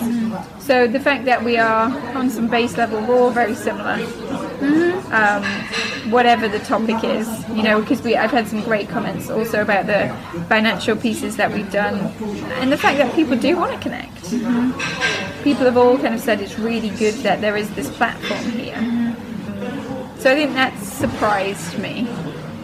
Um, and the need for it. You know, like when you put something out in the world and you're like, how will people respond and will people be kind? Yeah, the fact that people have been like, yeah, this is something that I want to keep an eye on to see what happens to it and that I want to be part of it, a lot of Yeah. people have said. And probably my most uh, impactful experience in the, in the past week is that somebody shared it on a WeChat group and then somebody from the group PM'd me and said, can we go out? You know, can I meet you? And I was like, yeah, great. thinking she'd want to be a contributor. Mm-hmm. And then she actually shared with me that she had a very severe eating disorder and she didn't know what to do. Mm-hmm. And I was like, I am totally unprepared to give you advice on this, but I'm going to try my very best. Right. And it was the fact that she felt she had somebody to reach out with Yeah. that was so important and I managed to connect her with somebody I knew and I don't know if there there's no quick solution to anything like that but the fact that somebody had read something and said okay I can approach somebody else because also she talked about the fact that she her friend network here she didn't feel she could talk to Yeah. um, and I think that was a very powerful thing because then you actually think okay if I can help one person Yeah. if that other person can help one or two people, mm-hmm. that's how you start a change. Mm-hmm. And a lot of the things that we struggle with at the moment are really big issues. And actually, if it takes one or two people mm-hmm. and just kind of being kind, being authentic, then I think that's really worth. The fact that she can not only admit it to herself, but then reach out and show up in person Yep. and say that out loud. That's really powerful stuff. And it takes such bravery and courage, and I was so thankful to her that she felt she was able to do this, and really, you know, just felt like okay, there's somebody here who's vulnerable enough to ask for help. I mm-hmm. need to help that person. Mm-hmm. Mm-hmm. So, and I just thought that's one blog which, you know, when I was going through that was very detrimental feelings at the time and hard for the family and stuff like that. But out of it came good. Mm-hmm. And I think if we can take those experiences that we have, whether they're global experiences or or not, yeah. then we can do good things. That's so powerful. I, part of me wants to ask if you're leaving fashion to do something um, similar to this or coaching or something in that arena. I think probably that's my future. Yeah. Because I also got to a point with the industry, especially in the company that I work with, which was mm-hmm. one of the biggest retailers, that I was kind of like, what's the benefit to this? Mm. You know, I got into fashion because it was a craft and you know, back in the day, 20 years ago when I started it, it was something to aspire to. Mm-hmm. You know, you could, fast fashion wasn't everywhere. You know, and to be able to wear something that you really wanted Yeah. was a very new thing. Now it's everywhere, and we sell t shirts for like 39 kuai. And when I look what that does to the environment, I feel immensely guilty and responsible. Mm-hmm. And I think with any industry, you have to do it in a sustainable way. And I'm really thankful my organisation does as much as it can. But we're still generating product for product's sake. Mm-hmm. And I think that's why I got into the minimalist, which kind of started me off into the mm-hmm. doing my own blog. Is that do we need all this stuff? Are we compensating for something else? If we're buying it because we are feeling a bit down, let's look at why we're feeling down. And then if we can feel less down by connecting online, great. But don't buy the t-shirt for 39 kuai. That's probably damage an ocean. You know? Yep. Um, so yes, I think I would either get into sustainability in my industry, or I would change to do something more around this. I think there's a lot to be done about health in the workplace Right. and sustainability, especially in fashion. You know, there's some really great champions out there, but there's still a need for us to consume more. And I think there's nothing essentially wrong with that because I'm at an age where I've probably consumed more than my fair share, and over was 25, I want to be able to buy that great T-shirt or whatever. But can we do it in a more sustainable way? Yeah. Because if it's going into landfill and it can't biodegrade, or it's being shipped off to Africa uh, and damaging their economies, that's not a good long-term solution. Right, right. I was big. I turned into a really big fan of like thrift stores, secondhand stores, that kind of thing. And a friend of mine who now lives, used to live in Beijing, she lives in Hong Kong now. She was telling me about this American company who was selling uh, used clothing online. Yep. But now they've stopped selling. They've now stopped uh, shipping to China. And I'm like, I was just gonna start doing, you know, because I can't find thrift stores in uh, in Shanghai. It's still a fairly new thing in Asia in general. In Japan, I found some when I was living there, but it was very like very like 1950, like going back a long time, almost like the vintage kind of. Like that kind of cool, kind of Yeah. very, very older stuff. And I was like, no, no, I don't want that. I don't want to make a statement. I just want to have clothing that we don't have to throw away Yes. that kind of thing. Do you see that happening in China at all? I think now I'm my uh, knowledge might be wrong, but my understanding is that they have stopped importing secondhand clothes. Mm. And for example, somewhere like Africa mm. is they've had secondhand clothes, but you get so many. Yeah. It's actually a, quite a big problem. Mm. It's nice when you can go to a thrift store or a vintage store and it's all edited and it's good quality. Yeah. But I'm not sure of the legislation if that opens it up to just Or even the stuff that's within, where people Yes. could go drop it off and then it could be sold, or even if it's like a charity shop or, or not, or a business or what have you, just that there's some place yes. for that to go. and there's a lot of organizations doing that. So you can put your clothes into the recycle bins. There's retailers like h&m uh, there's also a lot of restaurants who will have like clothing bins and a lot of them will decide can it be worn again? If it Yeah. can they tend not to destroy it and they will send it on to be sold as secondhand. Can it be broken down and made into a new uh, fabric and then it can be remade? So for example some companies their denim is actually just a closed loop. So there's a lot of um, focus now in the circular economy that we use something but then we can recycle and close the loop so it's happening more and more uh, and i would say there are places here to do that but the infrastructure of probably a lot of the western um, countries where you have like charity shops or vintage stores doesn't exist so much here. I think that's also a part of the progression of the country. Sure. People don't think it's cool necessarily to buy secondhand clothes, you know, around the hygiene and things like that. So I do think there's a long way that the industry has come, but there's still a lot of production of unnecessary things.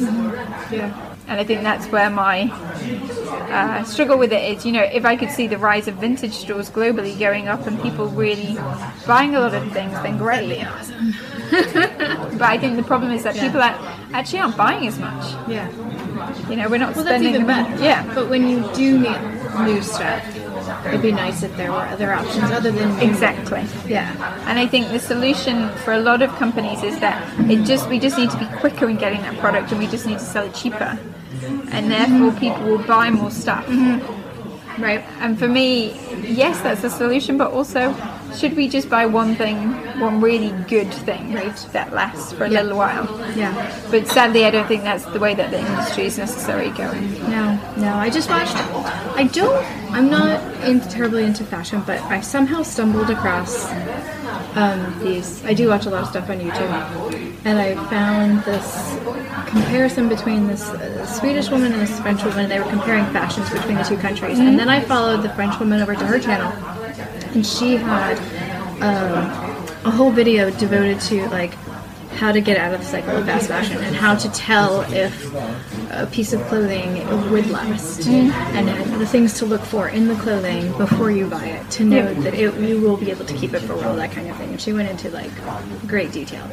And it was very cool to see that exist in the world 'cause I was like yay not to, I mean I do because of where I am and because of my lack of knowledge on things or lack of access to certain things I do buy fast fashion. This is um, but um, but I also keep it a lot longer than I think most people do.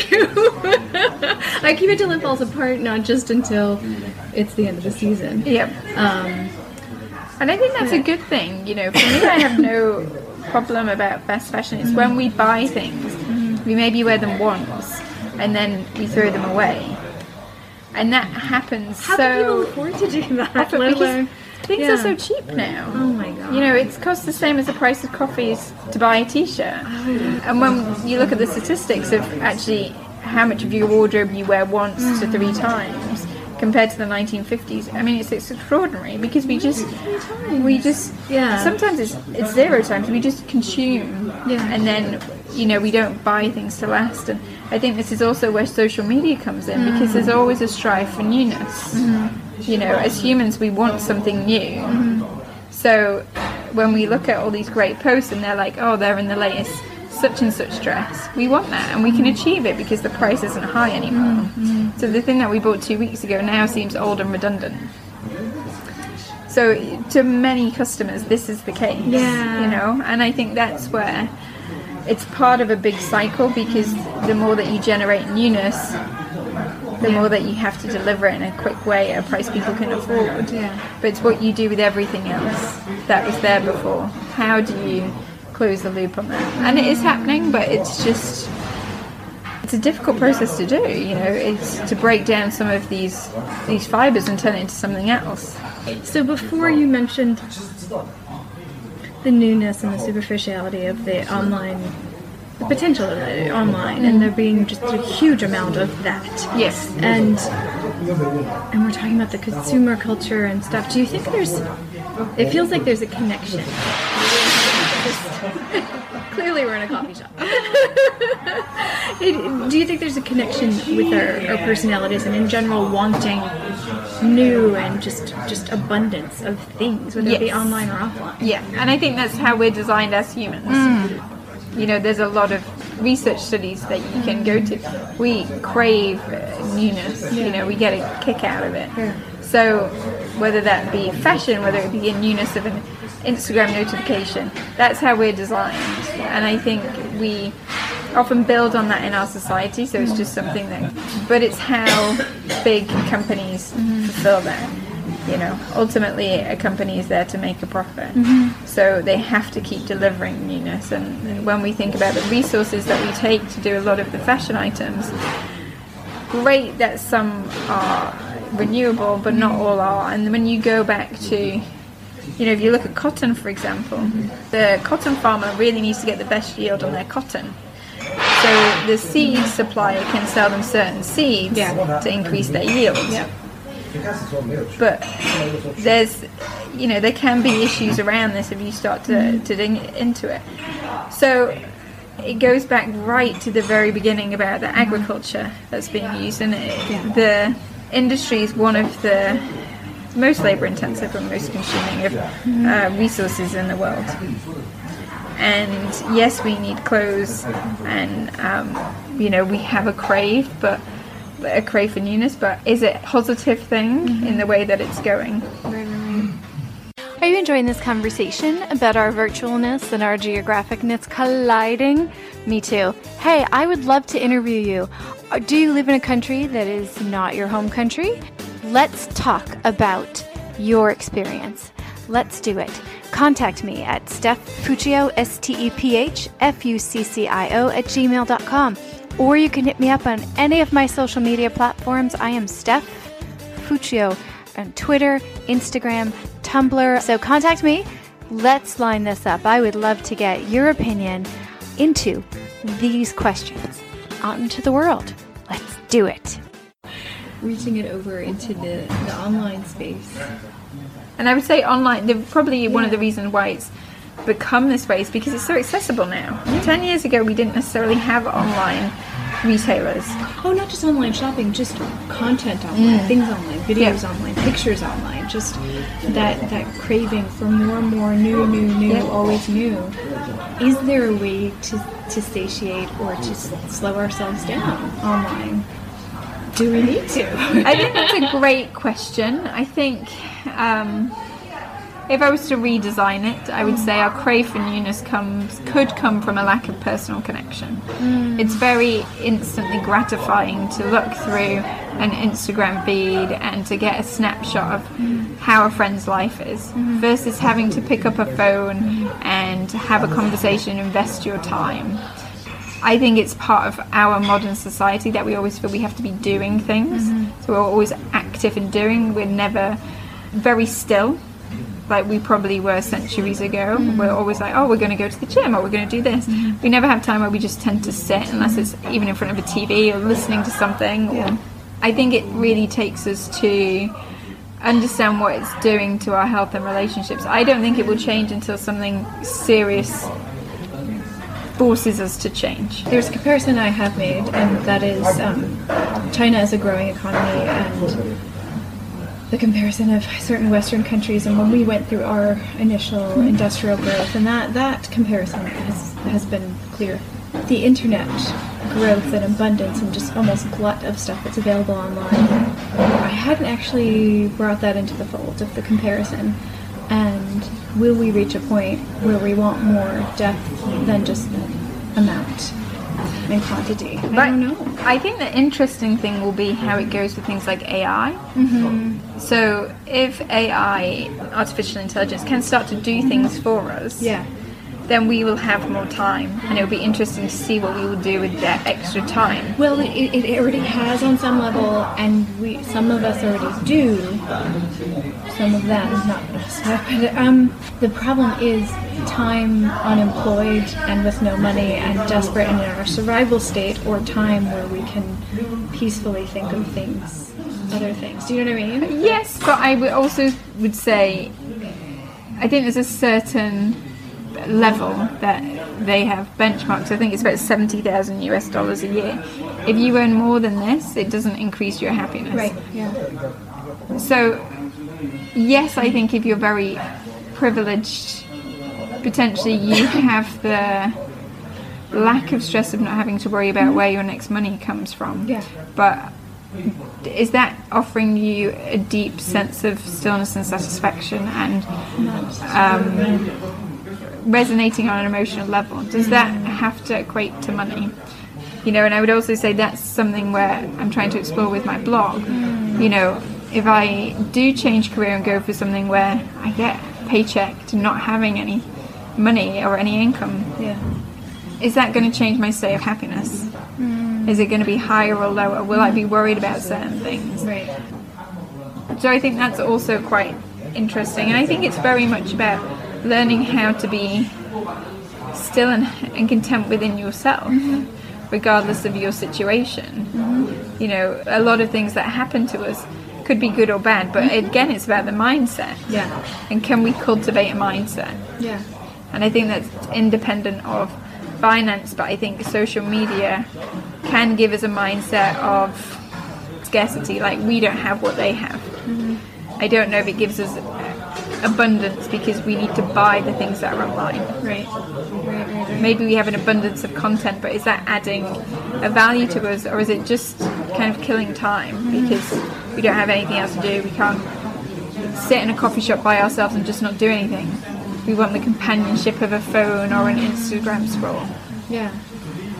And it's interesting to, you know, think if we could compare this with an experience of somebody who's in their 90s, what advice would they give? You know, would they say, oh, I wish I'd had the internet earlier so I can spend my time on there? Or would it be more giving advice to spend the time to connect to people?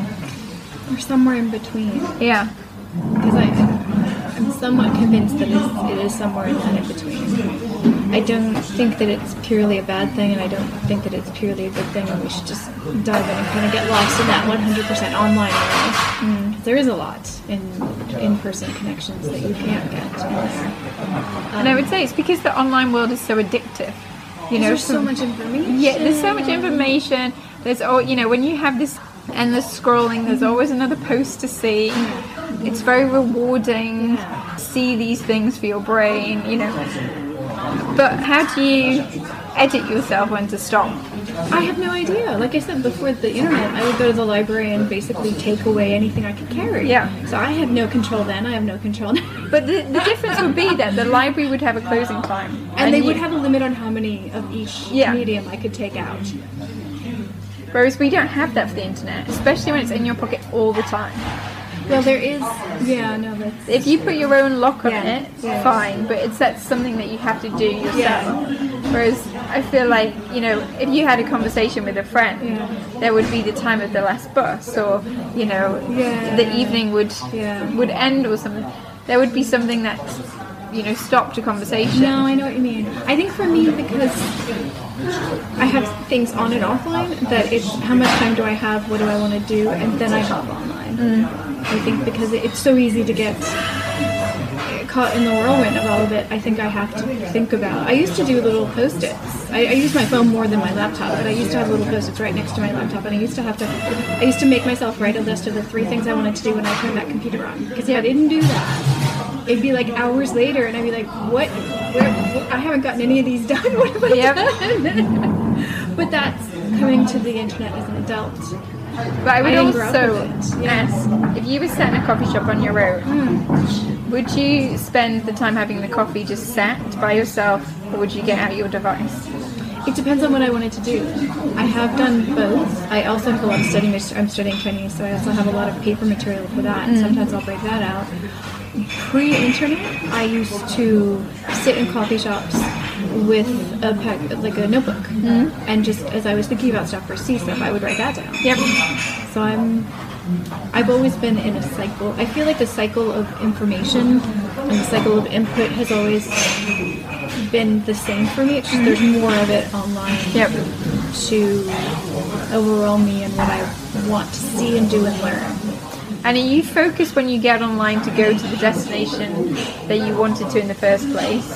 But you know, if you're like if you say, right, I'm gonna, I've got five minutes, I'm gonna do some language learning, or do you get into the like rabbit hole of, oh, but there's something on social media, I'll just spend five minutes doing that, and then actually that takes up your time and you don't get the initial task.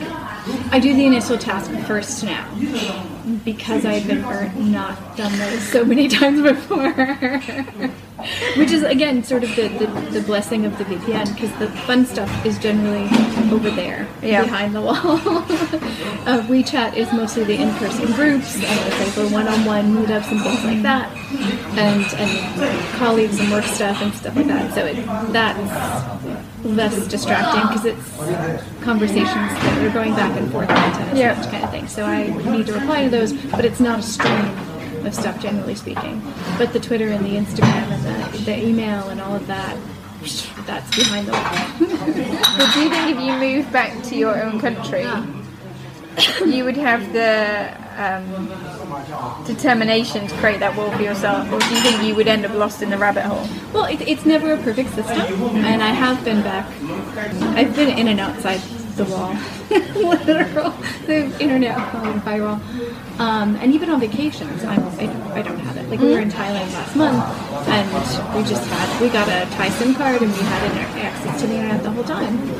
And even still, I was like, I just wouldn't turn my phone on unless I needed to do something or wanted to do something, or had the time to do something. Because I knew if I just, as we were sitting in a cafe, if I started, Yeah. I would tune out. So I Yeah. just didn't. Yeah, but it, it took getting burnt to do that. Yeah, it takes discipline, huh? Yeah, Yeah. it does. It almost feels like it almost feels like there needs to be some sort of like internet restraint training yeah, exactly. to kind of teach you that, so you don't have to get burnt a few billion times before you yeah. reach that state. And it's sort of like like I was teaching first year writing in the U.S., which is such a weird creature, but it's just how to write academic English. Freshman year, 18 years old, and the kids that were coming to me, and this is in the early like 2012, 2013. The kids that were coming in, the American students, they came in teachers stopped teaching computer skills. They stopped stopped teaching typing. I took typing on a typewriter when I was in high school. That's how old I am. And they, they didn't teach any of that. So the students were like picking away and doing this stuff or just doing this stuff with like two fingers and, and they couldn't type fast. So they couldn't get their ideas to be the speed of their fingers. They didn't have like computer skills even within just Word and PowerPoint. Yep. Like the, the teachers that they had assumed that they had computer skills because they could use a tablet, they could use a mobile phone. Well, they Yeah. can scroll, so they know computer skills, so we don't need to teach those anymore. But it's like, ah, no, reclaim it, damn it, go That's back. That's very true, huh? Yeah. So I feel like we need to add that back in because Yeah. they do need those skills. There's things in those menus that make life a lot easier, and then restraint class. Maybe. I think that's such a good point, especially with the skills, because I think there's so many tools out there to help your online experience. Um, and the devices that we use are so intuitive now. Like the iPhone, there's no instruction manual with it. You know, you just turn it on. So with the software, it's kind of the same. You know, and I know I miss out on so much. It's like with Instagram, I don't know half of the features because I don't really know how to find that out. Yeah. Um, so I'm not using any of the devices or the platforms to their best potential. Yeah, no, me neither. I've I just I got I kept getting kicked out. Of, I was a Twitter girl for years and years and years, uh, and I found like groups in there that I really liked, people I liked to follow and stuff like that, and so I just stayed there. And they started to lock me out I don't know what was happening. I might have gotten Twitter hacked a few times, but literally every month this year, I've gotten locked out of Twitter for security reasons. And they'll email me and tell me, and I'll be like, wait a minute, what? this is not good. And because that's my, my stream of news and information and things I'm learning, and I've got my Chinese language group in there, I've got my expat groups, and I'm like, what do you mean you've shut off that whole world? What's happening? And so I accidentally moved over into Instagram because I can still post on Twitter without actually being on there. And then I started to see people do different things. There's videos now, and there's um, live streaming, and you can do multiple videos or multiple pictures in a row, and all these things. And, and you can like pay like a few dollars to advertise so that it'll show up in people's feeds and all this stuff I'm watching. And I'm going, I thought it was just still a picture. Yep. like 2018 and I was like I thought Instagram literally was still just a picture next a picture next yep a picture and I'm like when did all of this happen so I'm just learning by watching people's things Yep, and I- I'm exactly the same. I still mainly use it as a picture, and I'm Yeah. like, there's so much more I could do. Yeah, and I, I really, to be honest, I probably just need the time to to, Yeah. to learn it.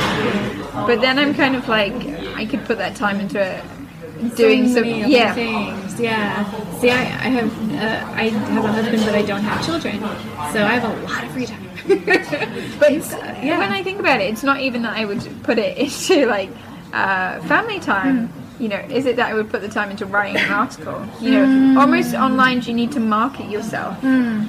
Um, you know, do you need to have the the pizzazz around what you do to be able to market it for people to visit it?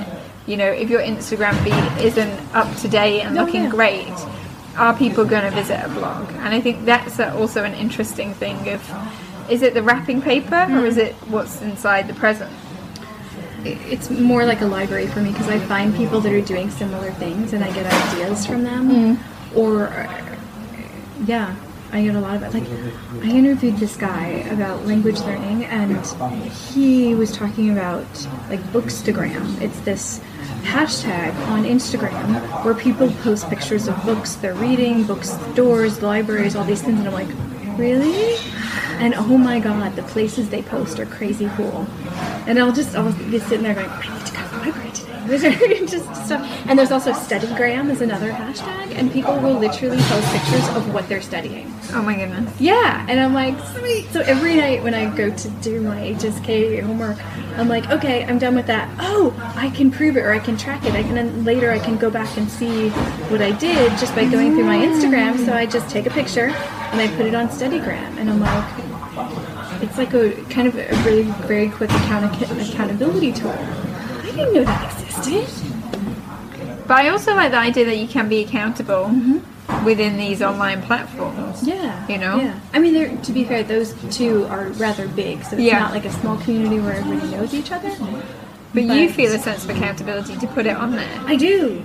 Yeah. which you know you might not have somebody around you to be able to you know to, to hold you accountable or that you could so i think that's also so it's how we use these online platforms i think is very interesting Yeah. because if you use them in a positive way and you know they actually fill not a void but they fill something that potentially you don't have Yeah. access to i think that's such a positive thing It is. It truly, truly is. And again, I found those from word of mouth from somebody who was studying the same language that I was. And he's like, Well, haven't you gone this thing? Or I went to this thing. And I was like, Wait, pause. What did you just say?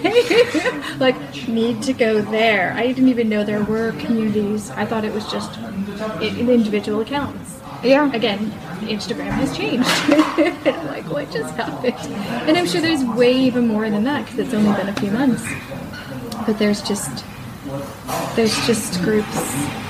Yeah. Humans are crazy. We create goodness and craziness all together. and we're supposed to know how to sort through all of it.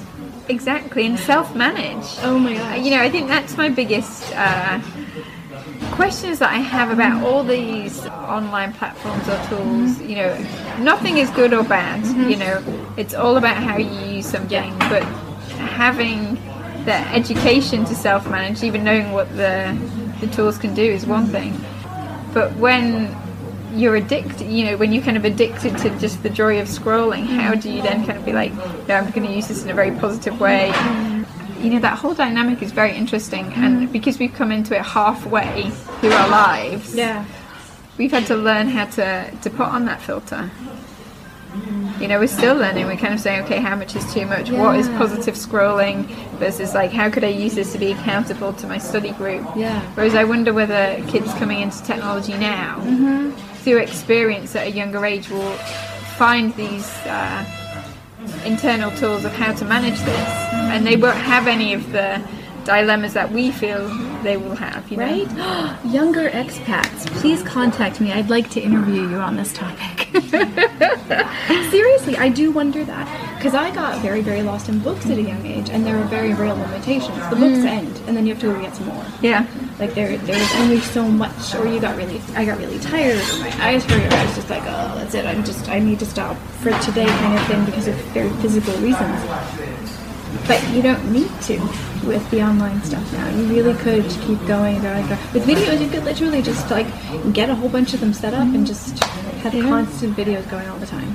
But will this be a dilemma that we see, hmm. or will it be something where somebody who's always had technology would automatically self-filter and be like, "No, okay, I know when I've had enough time."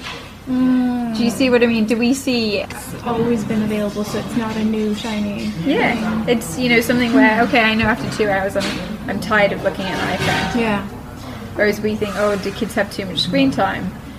Do kids actually know how much screen time? Right. You know, do they get that from their own experience? Do they maybe have three hours and think, oh, my eyes felt tired and it felt like too long or not? It's it will be interesting to see mm-hmm. how new generations cope with Yeah. their access to technology. Will they self-filter and say, oh, mm. actually, I felt I missed out on like football practice or something because I wanted to stay in and watch a video? That's a really good point. What are you going to teach your children on how to use this? I try my best to have some rules. Yeah. So Peppa Pig doesn't make it into the house until 5:30 on a weekday. A a.m. No PM. Okay. So PM, Yeah. you know. Uh, but at the weekends, she does make an appearance early on. It's also difficult nowadays when you're sat in a restaurant. So, and I've seen this in many different countries. There'll be parents and the kids will be on the iPad, and I, before kids, I would be like, I will never have that. And I find we do it, you know, not regularly, but there's occasions where we do do that Yeah. because sometimes it's easier. Mm-hmm. Sometimes it's just the practice of okay, you're going to sit well in a chair, and that's what's important to us, rather than having a, a meltdown and we all have to go home. I will try and teach my kids that you know that it's a very good place.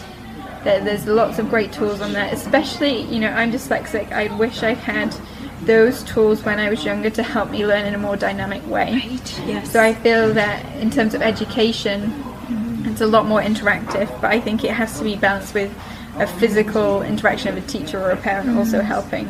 Um, but I would also try and encourage them to invest in their personal relationships and things like sport.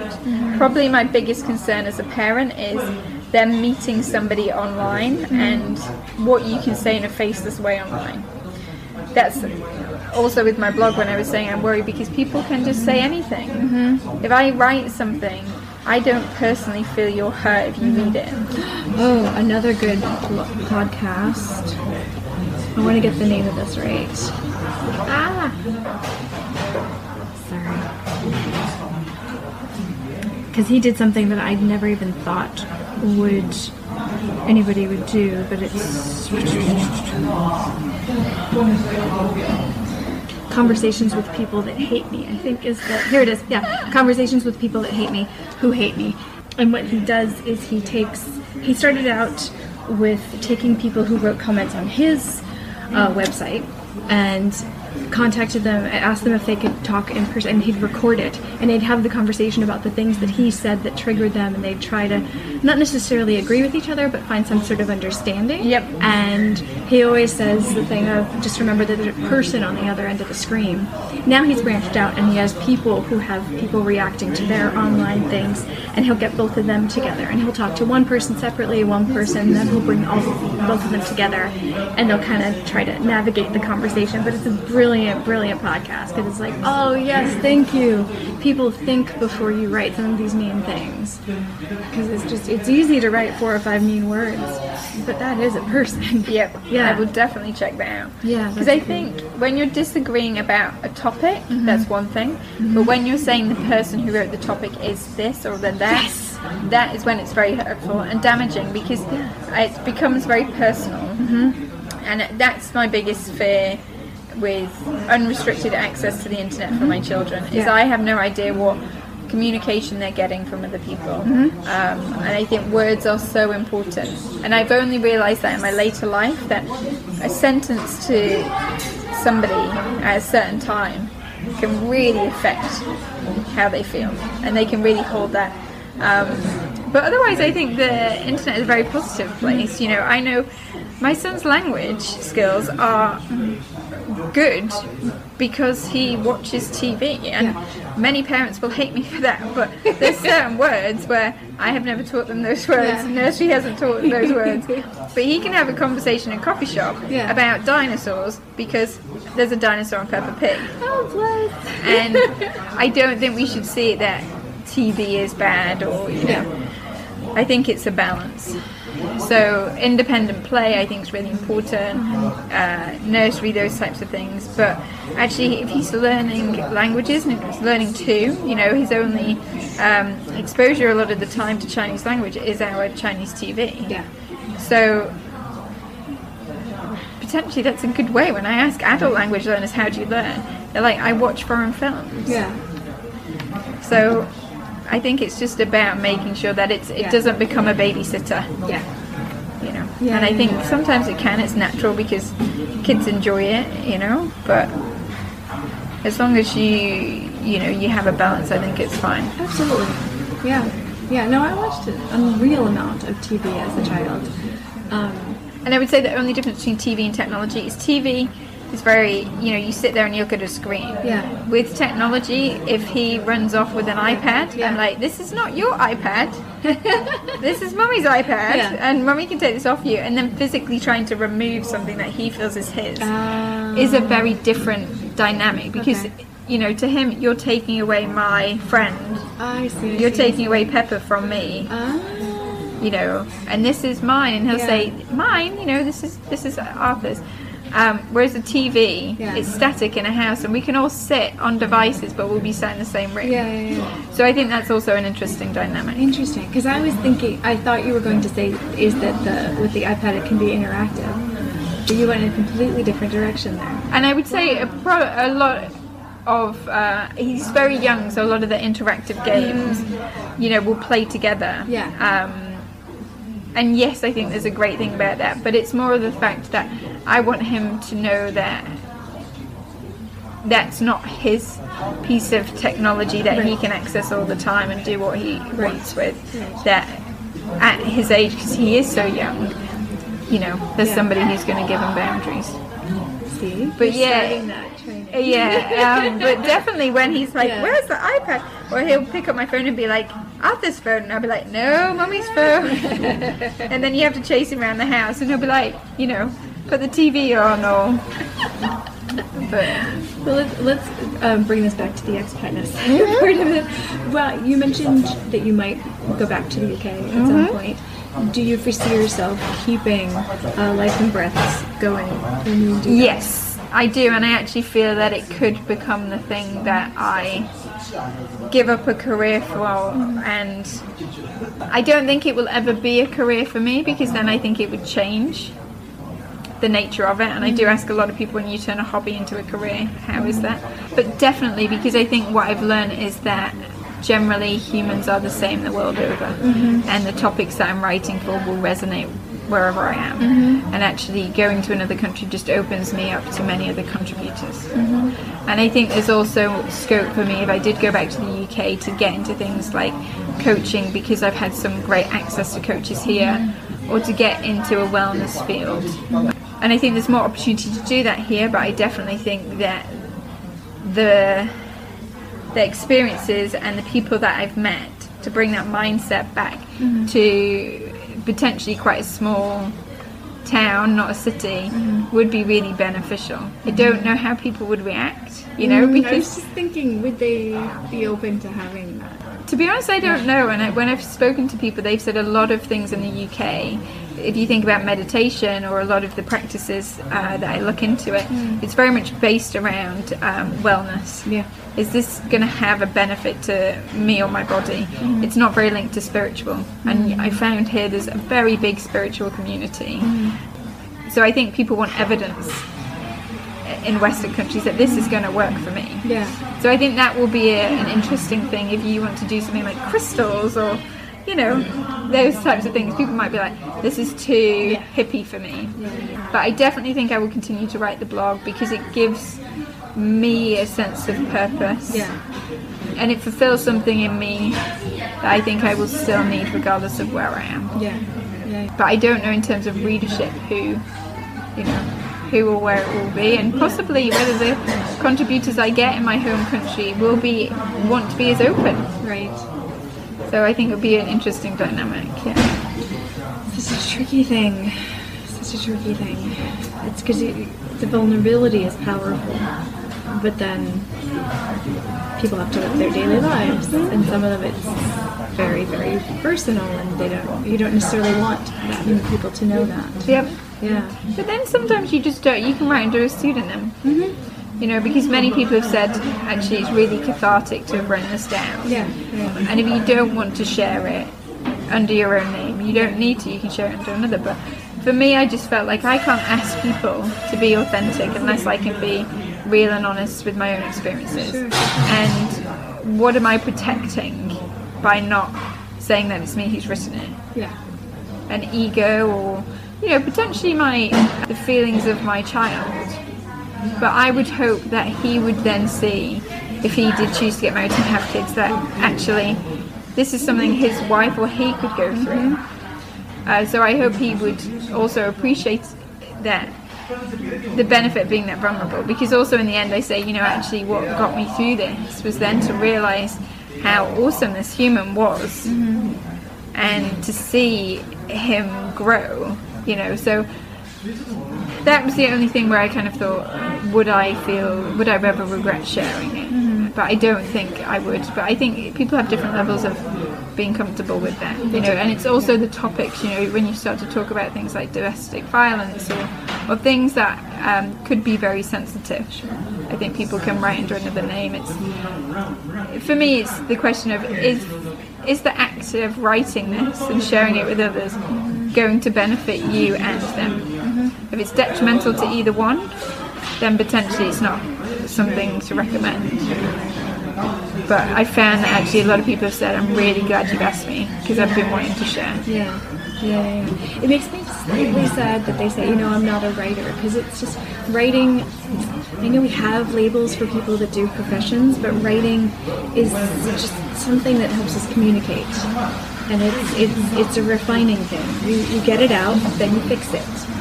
And a lot of people, I think, still think you have to. When it comes out, it needs to be perfect. And it's like, oh my god, nobody, literally nobody writes like that. Yep. and that's why with a lot of the pieces, I know there's grammatical mistakes in my own work. I know that, you know, potentially I use the wrong words for things. And that article, I had my husband read it.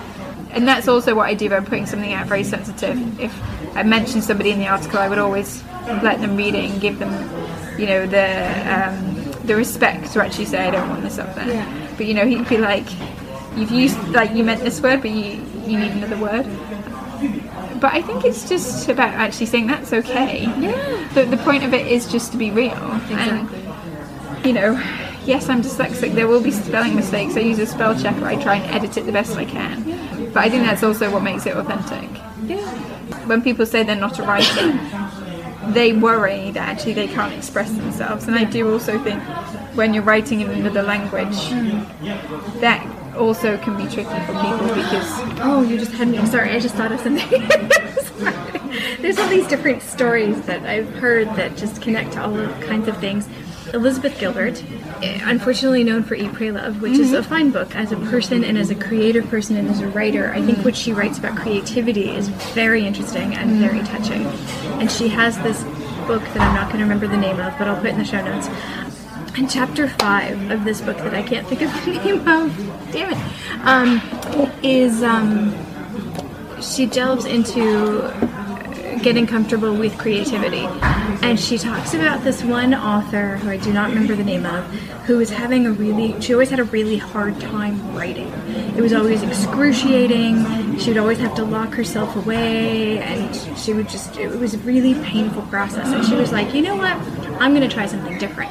And so she rented a beach house. She uh, hired two of her friends because they were working, so they needed, you know, she was like, look, I'm going to pay for the weekend. I'll pay you to be my assistant she's like, I want to just tell you stories. And so she'd like make kind of an outline and they she would tell them a story. They would ask her questions. She'd make notes of their questions. She'd go in the room. She'd, she'd write some more and then she'd get the next story ready. And she did this over and over and over again. And they had food and they had drink and then they did this conversation over and over and over again. And she said it's the quickest she's ever gotten through a book is because she focused on the stories and mm-hmm. she got her voice into it more because she was having a conversation about the story and all that kind of stuff. And it's that I think we get caught up in the written form. Yes. Yeah. And I would say with a lot of articles, I've thought about writing them in my head mm-hmm. many days, if not weeks. Mm. And I think sometimes you just have to commit to just writing it, and you can go back and self-edit. Mm-hmm. You know, um, if you think about the perfect start to something. I don't think you'll ever make it because there is no perfect start. I think it is just about saying, okay, you know, I, I, start the that post with this is probably the most difficult post I'll ever write. Mm. You know, that's not a great start to any post, but it's just I becomes like I just have to start in some way, and actually, yeah. then it will flow. I think it's the you need sometimes the momentum, and if you worry about the the editing and being perfect, yeah. it's difficult to get that momentum. Yeah, Big Magic is the name of the book. It finally came into my brain. Chapter five. That chapter is, is monumental. But yeah, I would yeah, also say that I have taken to having a notebook in my bag, a physical notebook mm-hmm. with a pen. Yep. um, that I just write in. Yeah and it won't be about things for the blog. It will be like, you know, today I did this, and then I felt this way, and then I try and do five points of gratitude at the end. Oh, that's beautiful.